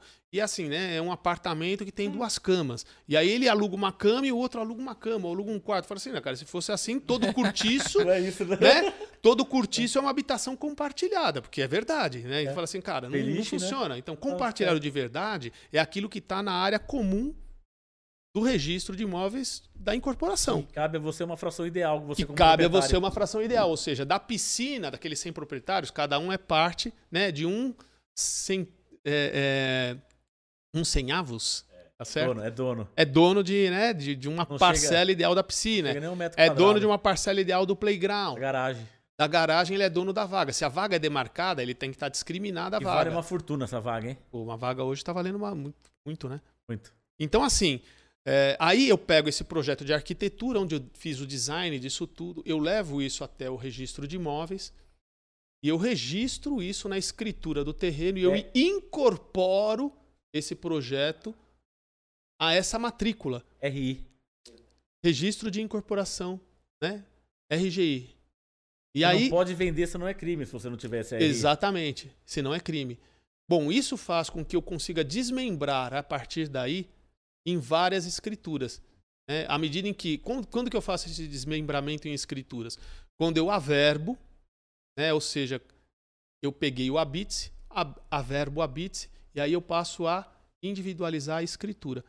Mas com o registro de incorporação, eu já consigo fazer a venda dos imóveis. E você individualiza o cartório pelas matrículas. Cada um vai ter sua matrícula. Cada um vai ter a sua matrícula. Agora, o que, que- o que vem antes? A incorporação ou o empreendimento? Ou começa, nasce ao mesmo tempo os dois? É claro que é o empreendimento. Empreendimento que é aquele zero que você listou várias Exato. coisas. É, porque eu não tenho como ter a incorporação antes. A incorporação é uma consequência da etapa de documentação. Etapa do antes empreendimento. da incorporação, eu tenho que ter a aprovação do projeto na prefeitura. Uhum. Sem o projeto aprovado na prefeitura, eu não consigo incorporar. Não, claro, faz sentido. É, pelo que eu entendi, incorporação é o ato de ir e averbar. Sim. Seria isso. Na matrícula do imóvel. Isso. O, o, A grosso em- modo é O isso. empre- é, como que é? O em- Empreendimento. empreendimento é o pensar ele. É você É, pensar, estratégia. Fala assim, gente, estra- vamos, seguinte, vamos empreender. Vamos, vamos, o que, que a gente vai fazer? Vamos construir galpão montar uma de estratégia logística? pro... Vamos pensar alguma coisa que seja Mas rentável? a gente precisa, vamos pensar, a gente vai fazer galpão logístico, vamos fazer um condomínio de galpões? Uhum. Beleza? Depois Porque a gente não precisa pensar em habitação. Sim, a gente sim. sei lá, vamos pensar um condomínio de galpões? Não. Vamos fazer o quê? Vamos fazer um- uma, uma área, uma praça de alimentação. Sabe? Ou seja, vamos fazer faz um, pergunta, hein, cara? Tem fazer um pergunta aí? O condomínio. pessoal tá participando, mas é mais agradecer no geral aí. É. Mas a pergunta. gente, a gente vai decidir o que vai fazer. Uhum. A partir daquilo que a gente decide o que vai fazer, né? Ou seja, por quê? Ah, baseado no quê? O que está dando dinheiro? Normalmente, quando você fala de empreender, a gente está pensando no investimento financeiro. Né? Aí a gente vai Sim, pensar é. para qual segmento. E assim, na área de, de, de construção, existem muitas coisas. Comercial, residencial, galpões. Galpões não é tudo igual. Você tem Sim, galpão de produção, galpão de logística, galp... você entendeu? Mesma Uhum, coisa. entendi. Residencial, você tem de alto padrão, de médio padrão, popular. E ainda assim, se é de médio padrão, para que nicho, para que segmento. Subdivide. Entendi. Divide. a coisa é absurda. Gigantesca. É gigantesca. Tudo isso parte né, desse momento em que a gente toma a decisão do que, que a gente vai fazer. Eu posso decidir, a gente pode decidir que vai empreender e não vai incorporar nada. Sim. A gente vai comprar, por exemplo, ali uma. Porque eu não preciso nem incorporar, eu posso fazer o condomínio de galpão, todos eles são meus. Eu Sim. alugo. Aluga. É, de fato. Não Entendeu? precisa incorporar, não precisa ter matrícula de Não nada. preciso ter matrícula, não vou vender. Entendi. É, é basicamente isso, Entendeu? então. ah, bom. Eu posso, eu, a gente pode virar e falar o seguinte: não, a gente vai comprar 20 terrenos Uhum. em rua pública e a gente vai construir casas. Não vou incorporar porque eu não quero vender, só vou alugar, é meu. Não, Não vou eu não incorporar, vou não incorporar de porque as, matrícula. as matrículas dos lotes já são individualizadas. Isso. Eu comprei num condomínio Uhum. 20 terrenos num condomínio fechado e vou construir 20 casas. Só faz incorporação para que a pessoa você consiga vender a fração ideal para a pessoa que ela tenha matrícula. Exatamente. Porra, obrigado, cara. obrigado. cara. Erramos no nome da, da- da- desse, desse episódio, né? Mas tudo bem. Não, eu acho que não, cara. Não, que poderia ser, é, poderia ser mais. é, Empreendedor imobiliário? Não, é viabilidade É. imobiliária. Não. Mas acho que o grande lance, assim, do que a gente está falando é, é conseguir imaginar isso como sendo um, Incorporação imobiliária, né? um, um negócio. E imaginar isso como um negócio não significa que você abra mão da questão da qualidade da arquitetura, de você pensar o espaço, de você pensar a cidade, nada do gênero. Então, isso é uma incorporação imobiliária que é o nosso tema, ele abrange um monte de coisa. Se a gente falar em incorporação imobiliária, só falar que é a fração ideal, ficava, né, ficava pobre o negócio. Eu discordo. foi legal o tema. É. O tema foi legal, a gente discutiu, chegamos no, no ápice, né, que é a Sim. divisão, e que se você não for vender, não precisa incorporar. Você aluga e fica na escritura do terreno. É, você às vezes pode ter uma dor de cabeça porque você está alugando esse espaço, esse espaço talvez careça de uma certa ah, É, aí senão vai discriminação. virar contrato de É, gaveta, talvez né? um Vai virar seguro contrato de gaveta. específico, algo assim, né? Talvez É, seja meio mas complexo. então assim, mas né, mas você pode, você pode ter isso tudo. Por exemplo, quando você faz um hotel, você tem uma única escritura, você tem muitas unidades, É, de fato. entendeu? Você não precisa, né? Entende? Assim, é. Não vai vender nada ali. É, você não, você não tem que vender. Aí, ah, pô, eu vou transformar um hotel, eu vou vender unidades. Você tem que fazer essa transformação no registro de imóveis para poder vender aquilo como um flat, as unidades e tal. Então, assim, Não, entendido. tudo muito isso bem. é o quê? Mas o importante para mim é imaginar o seguinte: se a incorporação, se não é como vai ser feito, ela faz parte dessa etapa ali no início, e é a questão jurídica. É o pensamento. é que você imaginar como, do ponto de vista de documentos jurídico, você organiza esse negócio. E essa organização ela também passa por uma questão financeira. Vai entrar dinheiro, pôs dinheiro, tem um investidor. Como a grana tramita? Desde o momento em que entra o primeiro centavo até o último momento da distribuição do dinheiro. Como que vai fazer acontecer o negócio, né? Exatamente, vai ser o quê? Vai ser um modelo de uma SPE. Hoje em dia quase tudo é uma SPE, mas como que o investidor recebe uma SCP? Ou seja, ele é um sócio oculto de investimento. Oculto não é que está se escondendo, gente. É um modelo onde ele não tem responsabilidades, ele é só um investidor. Ao fim do negócio, recolhido todos os impostos, o capital né, da participação dele é retornado é já livre de, de contas impostos. de participação, SCP, exatamente, né? exatamente. SCP é Sociedade de Participação Específica, né? É, exatamente. Então, assim, você tem é, que imaginar esse modelo jurídico, esse modelo tributário, tudo isso tem que ser resolvido antes de você pensar em fazer qualquer botar qualquer centavo na ou obra. Ou a galera tá desistindo de empreender, ou a galera vai para cima agora, hein, Tô tentando entender. É, é isso daí. A gente vai para cima, que a gente domina o assunto, né? É. Mas existe algumas dicas que você possa dar ao público pequeno, vamos dizer assim, como que tem alguma, é, porque de certa forma todo mundo começa de alguma forma, né? Existe algum processo para começar? começar? É. Você daria, por exemplo, você tá começando hoje, o que você faria para entrar nesse esse nicho aí? É que você pode entrar de muitas maneiras, uhum. né? Você pode falar assim, eu vou comprar um apartamento, reformar e vender, eu vou construir um sobradinho pegar e vender. No leilão. Né? Eu vou pegar no leilão, reformar e vender. Hoje em dia, esse no leilão já tá, o preço já subiu muito, já não tá mais valendo muito. Mas assim, o que eu diria é que você tem que ter planejamento. E você tem que olhar para isso, mesmo que for o seu dinheiro, você uhum. tem que imaginar como se fosse o dinheiro de outro. É capital. Entendi. E você tem que imaginar você pode pôr o seu dinheiro ali, se você tiver, mas uhum. você pode pôr o dinheiro de outra pessoa. A prestação de contas, o cuidado e o planejamento tem que ser o mesmo, mesmo que seja o seu dinheiro. Aliás, eu diria o seguinte: se é o seu dinheiro, ainda muito mais. É mais importante. É, porque as pessoas não têm essa noção, entendeu? Ela, é. e, elas, e elas tomam um cuidado. Eu sempre brinco e falo o seguinte: o cara toma um cuidado para comprar um carro uhum. de 50 mil reais né? Porque se, se ele comprou o carro de 50 mil reais, ele for para casa e, e, e, o botão do Bluetooth não estiver funcionando, ele volta lá, né? tá... e ele não toma o mesmo cuidado para pensar num negócio de 300 mil reais um é, empreendimento imobiliário. Para empreender, empreender, Aí ele quer economizar, contrata o Tiburcio e o Dito para poder fazer a obra. É. Aí ele quer construir aquela obra com a plantinha de prefeitura. Quer pagar advogado. Aí, ele, ele, Aí você pensa em economia entendeu? de aço, economia de concreto. Aí ele quer fazer aquilo tudo e subfaturar. Um contrato de né? dinheiro. Subfaturar o valor e, e, e sonegar o imposto. O cara Marcelo. que faz isso, ele nunca, ele não vai, ele não vai crescer, você entendeu? Uhum. Mas Marcelo, ele dizem... não vai passar de um grau de informalidade. Ele, ele tem um teto para a vida dele. Uhum. Dizem por aí que o mau, o mau empresário é aquele cara que bota o dinheiro dele enterrado no solo ali para construir. O bom empresário é aquele que deixa o dinheiro dele em algum outro lugar, como um colchão, e ele pega o dinheiro dos outros para empreender. Então, o que você acha disso? Eu acho sábio. Já que a consultoria é de graça aqui, é, que eu queria saber, cara. O cara que tá enterrando dinheiro lá, ele é um mau empresário? Talvez seja uma necessidade, ele não consegue dinheiro dos outros. Não, eu diria o seguinte: se ele fez um negócio muito bom, às vezes você está num momento em que você também não consegue captar recursos. Tem que gestar é. meu dinheiro lá, fudeu. Exatamente.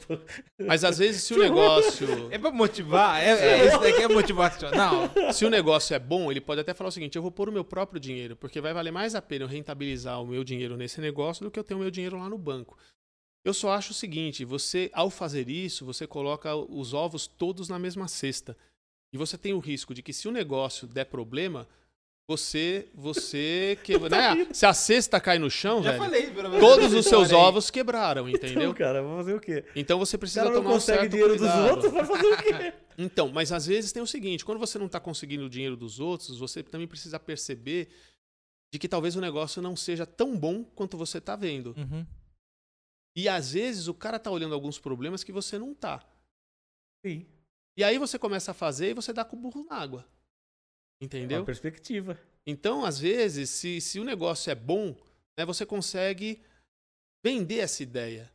Né? Ou seja, e, e, e você consegue trazer capital para aquilo. Esse é o bom empresário. Entendeu?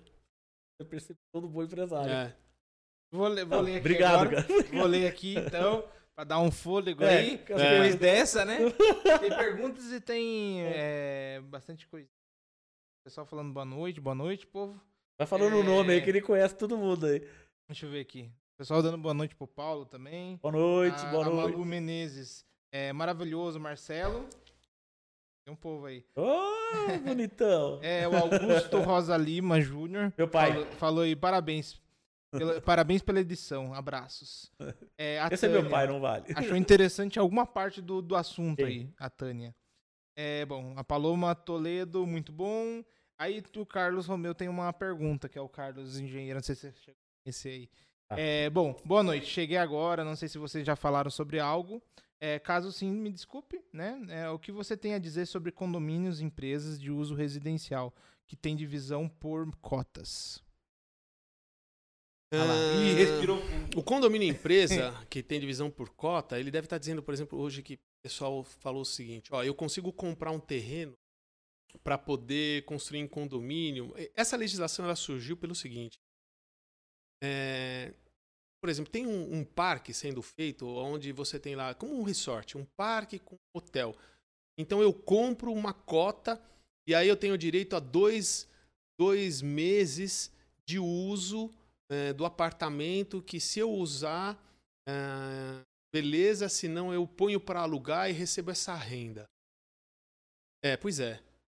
Eu, do ponto de vista de investimento, eu não gosto. Eu não gosto. Eu acho que isso é uma maneira de você. eh, assim, eu digo o seguinte: vai tentar vender isso depois. Se a Entendi. coisa é boa, depois você vende. E eu conheço pessoas que já compraram. Hum. Né? Ah, porque eu vou ter um lugar para poder passear, e se eu quiser eu ponho para poder alugar e tenho renda. Lugar eu, do meu ponto de vista, eu olho e falo o seguinte, cara, eu ponho meu dinheiro para ter renda em outras coisas onde eu não fico amarrado. Uhum. Porque a grana, a, a médio e longo prazo, eu olho o seguinte, a grana amarrada nesse tipo de investimento, eu não acredito na liquidez. Entendeu? Uhum. Eu acho que é uma coisa extremamente engessada. Depois Sabe aquela história? Nós fizemos esse, esse tipo de documentação para um, uma casa de campo. Nós três. Que Uhum. beleza. E aí eu falo o seguinte: ah, cara, eu não quero mais, eu vou vender. Ou você compra a minha parte, Tá. ou então eu vou vender pro, pro Bento. Cara, você vai ter que conviver com o Bento. E o Bento. Eu não quero conviver com Você o não Bento. quer conviver com o Bento, mas eu vou ter o direito. Comprei eu vou vender pro Bento. dois. Você entendeu? Uhum. A Você, gente sabe né? muito bem o que, que A é gente, isso, vai, né? a gente vai comprar. A gente vai comprar um carro em sociedade. Todo mundo usa. Mas, cara, sabe Uhum. assim, eu acho isso muito, muito, muito complicado. E É. pra poder conseguir vender, a mesma coisa. Eu vou, Bento, você compra a minha, a minha parte? Fala assim, cara, eu vou comprar. Mas quem quer? Eu tenho que dividir com o Paulo e com o Fernando? Cara, não. Não, os caras É, Esse negócio não me chatos. interessa. Então, assim, você vender uma coisa na qual o cara vai ser dono exclusivamente é difícil. Então, aonde que isso reside a vantagem? Ó, você tá pagando pouco pra ser dono de um negócio. Você vai ser dono de uma parte, você entendeu? É, Assim, sou, sou estranho. eu acho que isso Lidar com foi- muitas pessoas é, difícil, né? É, é, entendeu? Ainda mais quando tem família envolvida, que ah, caso real, vou citar nomes também, Melhor não, né? que a pessoa quer vender essa cota, ela quer vender a cota, mas a mulher não se dá bem Tem com a muita mulher do questão de outro herança nesse sentido. e aí, não né? quer conviver com, uma, com a- com a pessoa que quer comprar a cota, não quer conviver com a mulher do outro.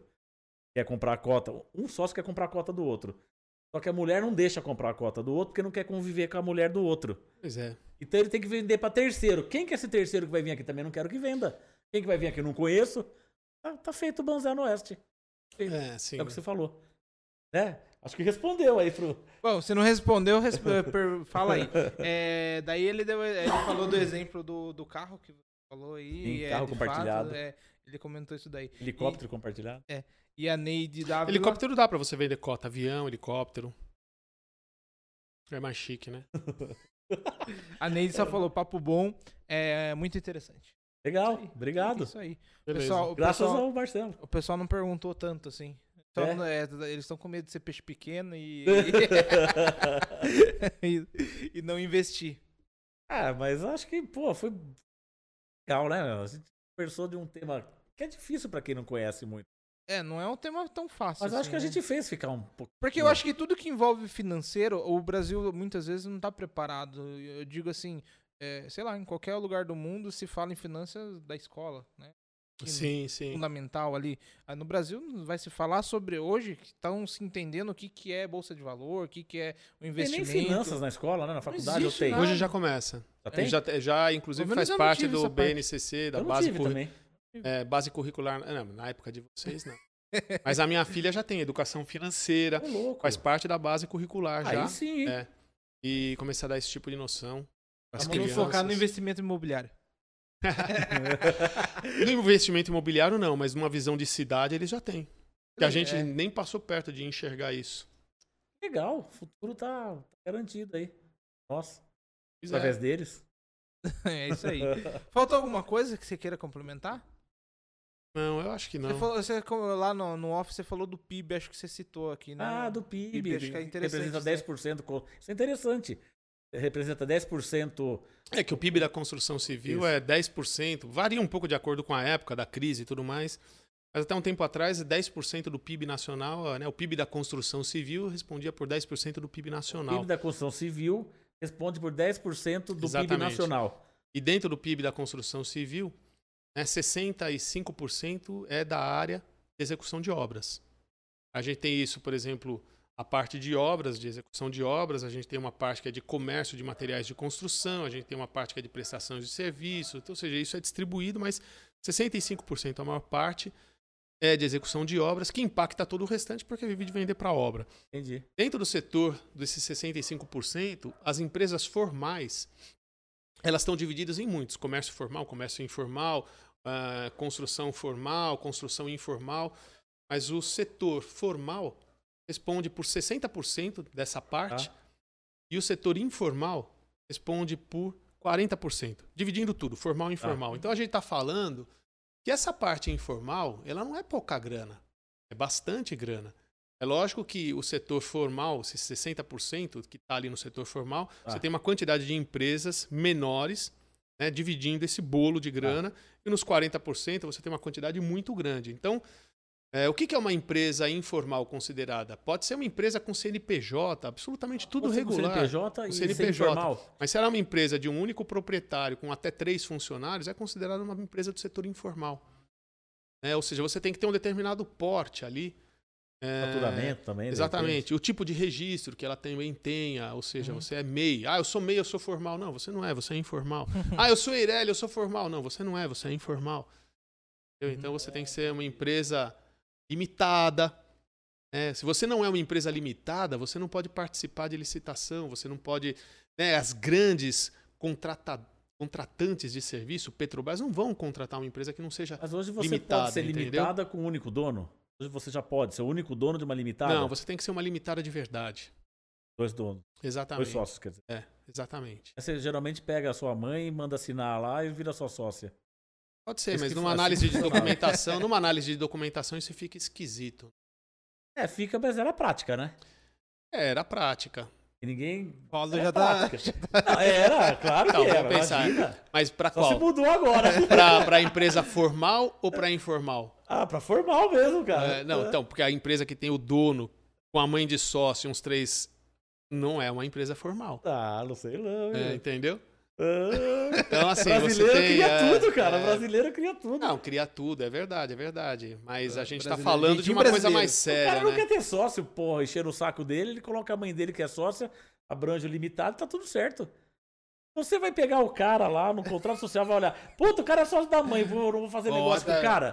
Se o cara é bom, é sua mãe, meu irmão. Minha mãe era. Quando- então, Paulo, mas o quando você papel. fala o cara é bom, já não é uma empresa. É. Um cara. Ah, o cara é bom gestor dessa empresa. Ele Cara, vende uma o produto empresa, dele pra uma você. empresa não pode ser um cara. Ah, eu sei. Entendeu? Claro, cara. que eu tô é te maneira falando? de falar, né? Eu sei, mas, mas, esse é o conceito. Uma empresa extrapola um cara. Claro, vai além disso. É Entendeu? uma gestão, é um modelo de. É. Uma gestão de. Eu até costumo falar, quando a pessoa começa a me ligar muito, significa que eu sou um mau gestor. Mas você tem, o que você está me dizendo é o seguinte: esse modelo é quase que de uma empresa que o pessoal conhece, que é a empresa familiar. Uhum. Você tem grandes Não empresas necessariamente, Às familiares. vezes, pro cara começar, o cara coloca o nome do papagaio ali, do É o cara. laranja. É, e ele tem que começar, cara. Ele vai chamar quem? Eu vou começar, vou chamar o Marcelo. O Marcelo vai começar a mandar em mim, vou ter que pedir pra ele não sei o quê. Ah, mãe, assina esse negócio aí, ó. Por isso, por isso que Tá você tudo tem hoje a, a empresa né, de, com, com um único proprietário. Mas ela Então, tem limitações. mas é limitada a empresa com único proprietário ou não é limitada? Isso eu não. Ela, ela, ela não vai ser limitada. Mas aí o que, que Mas você já tem faz? Mas você de um pode. proprietário só. Já tem. Ah, então. Mas depois você pode então não crescer para precisa ser. mais colocar mãe. Mas você pode. Mas se você quiser crescer para ser uma limitada, você vai ter que pensar nisso. É. São tetos que você tem, Paulo. Mas é uma coisa horrível, cara. Eu vou pensar em quê? Se eu tô crescendo sozinho, eu vou botar o sócio pra quê? Paulo, não sou eu que tô. Eu tô dizendo o seguinte, velho, você quer ir prestar serviço para Petrobras? Você vai ter que ser uma limitada. É porque querendo ou não, você sócio entendeu? agora. você tem você- que montar Assim algumas daí- estratégias que não depende só de uma pessoa, né? Uma pessoa ali não vai atender a demanda. É questão de legislação. Não é isso. A questão A é, é legislação legislação. é burra, né? A legislação não é burra. A legislação vê, visa reserva de mercado. E se você quer entrar num mercado, sabe aquela 60% O que e que tudo mais? Se eu você ficar quiser ruim galgar. se eu for sozinho ou se eu Eu tenho um entendi sócio? o que você está dizendo, Paulo. Mas isso é uma Ficar reserva. ruim por causa disso? São barreiras de Agora eu sou entrada. bom, toma meu sócio aqui, assina aqui, ô Fernando. Puta burrice, cara. São barreiras de entrada. Eu, eu entendo que você Ah, tá. sim, sabe assim, barreiras você fica entrada. revoltado. São barreiras de entrada, é Barreira feito de pra entrada, isso, claro. Paulo. Entrada burra, cara. Mas, é, mas ela prejudica você, que quer entrar lá. Mas, é, sim, Mas, a música é essa. não Ou devia você. prejudicar, porque na verdade eu sou bom sozinho. Ah, mas tem outros bons e que atende. Eu não preciso de sócio pra nada. É tudo bem, mas você não vai entrar nesse mercado. Você Ah, quer mas Eu entrar? quero entrar nesse mercado. Então, se você quer entrar, você vai ter que dançar a música. É. Não, Você vai ter que claro, dançar a música. Claro, claro. Entendeu? Senão você não entra. É claro, daí eu não entro, pronto. Pois é. É questão de escolha, Podia né? mudar essa essa zorra, né, meu? Podia mudar esse negócio. Fica assim, meu Era, pra, cara. era, pra, era pra terminar assim Fica assim, mesmo. meu sócio. Não, mas é um negócio de- que a gente tá discutindo que eu acho que o pessoal deve ter aí uma dúvida nisso, né? E é legal que isso gera polêmica, né, meu? É, depois, joga eu- lá, depois é, Vai ter bastante visualização. É. Não, não nada profissional. Eu tô falando, eu, eu contra eu mesmo tô falando, entendeu? eu não mas entendo é- esse negócio. é, desse meio aí, você acha que tem muita dificuldade quando o jeito que o Paulo tá falando? Não contrata. Não contrata, não, cara. Sim, mas se ele adotar essa estratégia que ele falou que é o, o jeito de burlar a lei, Bota a mãe como limite. é, existe dificuldades pra entender isso daí? Ferrou, Marcelo. Ferrou. Eu vou dizer uma coisa, vai depender da análise de documentação de quando você for ser contratado, né? Eu vou mandar meu contrato social lá pra Petrobras. Pra... Entendeu? Pode falar nome, né? Eu vou mandar, eu vou mandar. É, Então, não, mas assim, lá é outra, outro, outro, outra seara, né, cara? Lá quem trabalha lá e você trabalhou lá. eu prestei serviço para É outro mundo. Você sabe que é outro mundo. É só Nossa. procedimento pra tudo, cara. Você não entra. Você não respira lá dentro, você vai procedimento de como respirar. É assim que funciona, né? Não, mas fica tranquilo, eu não quero trabalhar lá. Eu diria o seguinte, cara, se você prestou serviço para Petrobras algum dia, é, Isso é bom. Você é bom. É bom. Isso é bom.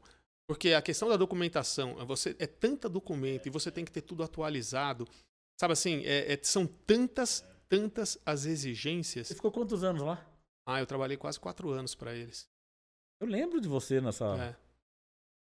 Caramba. documentação. Puta, cara, os caras são muito chatos. Assim, para você entrar no canteiro, os Nossa exames Senhora. todos para entrar teu funcionário, teu funcionário, os funcionários todos têm que ser registrados. Isso, Claro, CLT. tá, sempre tem, não, não é isso. Você tem que ter o registro em carteira, seguro de vida 36 vezes o seguro em carteira, Isso. assistência médica e odontológica extensiva a todos os familiares. Todos os meses você tem que apresentar o recolhimento de tudo, né? De guia de, da, da- do seguro saúde, do depósito do imposto, ou seja, você apresenta todos os meses Na verdade, não é todos errado. os documentos Não é errado atualizados. fazer Não, isso. deveria ser o Deveria certo, ser né? o certo. Se você não apresentar, seu pagamento fica retido. Caramba. Fica mesmo. Você tem que comprovar todo o descarte do seu lixo. Você tem que comprovar a origem do teu material e descarte do teu material. E dependendo do que você faz, por exemplo, eu trabalho com solda. Uhum. Eu não estou dizendo que eu trabalho, faz de conta, eu trabalho Uhum, com sim, solda. sim. Um exemplo. Ah. É, o meu soldador tem que ser certificado. E dependendo do que for, eu tenho controle de qualidade com pintura. Eu tenho câmeras para vigiar o que eu faço, Uhum. para garantir o procedimento de qualidade. Tem que ser bom. Entendeu? E é Então, o certo, assim, eu acho que é o certo. Então, assim, é claro que isso tem um custo muito elevado. Uhum. né? Isso custa muito dinheiro. Mas eles pagam. Mas isso é um. É o quê? Também é uma barreira de entrada. Uh, filtra, Porque né? a capacidade de, de pessoas se organizarem para isso tudo, é, às vezes é aquela história. O cara, ele é técnico e ele é bom, mas ele não tem uma capacidade de organização como essa. organizado. Você Não entendeu? vai, não entra. E ele não vai conseguir cumprir todos esses itens. Mas isso resume a valorização, né? Se você for ver. Que a gente tava conversando em off aqui, era isso. O mais barato nunca vai ser, É. de certa forma, o melhor, Você tá certo. né? Porque ele já se posiciona como o mais barato. Exatamente. É como ele se posiciona no mercado. Por isso, eu tô te dizendo, aquela questão do tipo de pessoa jurídica que você será, também é uma questão do segmento para qual você quer Também trabalhar. influencia, então, nessa. Exatamente. Não, É entendi. questão de, Exatamente. até de comportamento como empresa, né? Pra onde Exatamente. você vai levar o seu caminho. da- Exatamente. da- E eu não estou falando isso para Petrobras, não. Eu estou falando, por exemplo, sabe o pessoal que está fazendo a obra lá do, do Shopping Matarazzo? Shopping Matarazzo não é? Do Shopping Matarazzo, lá do hospital. Ah. Você tem que ter tudo isso para trabalhar para eles. Não, eu entendo. Senão você não presta serviço para eles, entendeu? É assim. Deveria ser assim em todos lugares, né? Isso daí, mas É Não meio teria- não complicado, teria mão porque, de obra. porque Não senão teria mão quanto custaria? Quanto custaria a construção? A Como é que você preço. vai Mas fazer? talvez se tivesse mais Entendeu? volume, talvez custaria menos. Talvez. Mas Tem mão para ter volume você tem que ter pra isso. escala, né? A gente tá falando de Não, trabalhos então, que não tem te- te- escala. teria que ter uma escala para talvez qualificar todo o mercado. Eu diria que você tem que, para poder baratear, você tem que ter industrialização do processo. Ah, sim. É por, pela, pela industrialização do processo que você consegue. Menos pessoa, mais exatamente, produção. Exatamente. É um outro programa, é outro. É. Volta Outro pra- papo. Vamos voltar aqui É, pra falar de exatamente. produtividade, que ele é bom também. É isso? Pô, legal pra caramba, cara. Se quiser Pô. dar um recado, manda, manda pro- É, pra galera aí já. Pode, fica à vontade, dá o último recado e agradecer Se você, quiser falar cara. pra câmera. Agradecer tá lá. muito você aí, cara. Eu, eu que quero agradecer vocês pela oportunidade de ter vindo aqui. Foi muito legal. É, gosto Pena. muito de falar. Dá alô pro pessoal que por acaso esteja me assistindo. Se foram os quatro que estão lá, gente, obrigado. Eu fiquei sabendo, a única pessoa que eu fiquei sabendo agora foi a Neide. Você falou seu pai, eu falei, Neide, deve ser minha mãe. Ela, mãe, obrigado. A mãe, a mãe, né? É, e, a, e a Lenita. A Lenita foi o primeiro projeto de arquitetura para um cliente que eu fiz, Lenita Barbosa. Um beijo, Lenita. Eu vi que ela tá nos assistindo. Bom, eu tenho que bom, agradecer, muito né? bom, Não- cara. Também, eu vou falar, deixa eu falar aí. Tô quieto, tô quieto, tô quieto. É, eu agradecer. Desculpa as perguntas ignorantes, vamos se dizer assim. Desculpa a ignorância. Mas é um papo super interessante, tem várias características que a gente acaba não entendendo no começo, mas com o passar do tempo a gente vai compreendendo. Eu acho que é bom também essa conversa, que a gente trouxe até caráter algumas coisas sociais que é importante a se pensar, né, como condomínio e tudo mais. E é isso aí, eu acho que foi um papo super bom. interessante, que a gente abordou várias coisas e conseguiu passar um recado pro pessoal. Isso aí, muito agradecido, cara. Certo? Opa, hoje foi show de É bola. isso. Então, tchau, tchau pra vocês. Até próxima segunda, até o próximo episódio. Falou! Tchau, gente.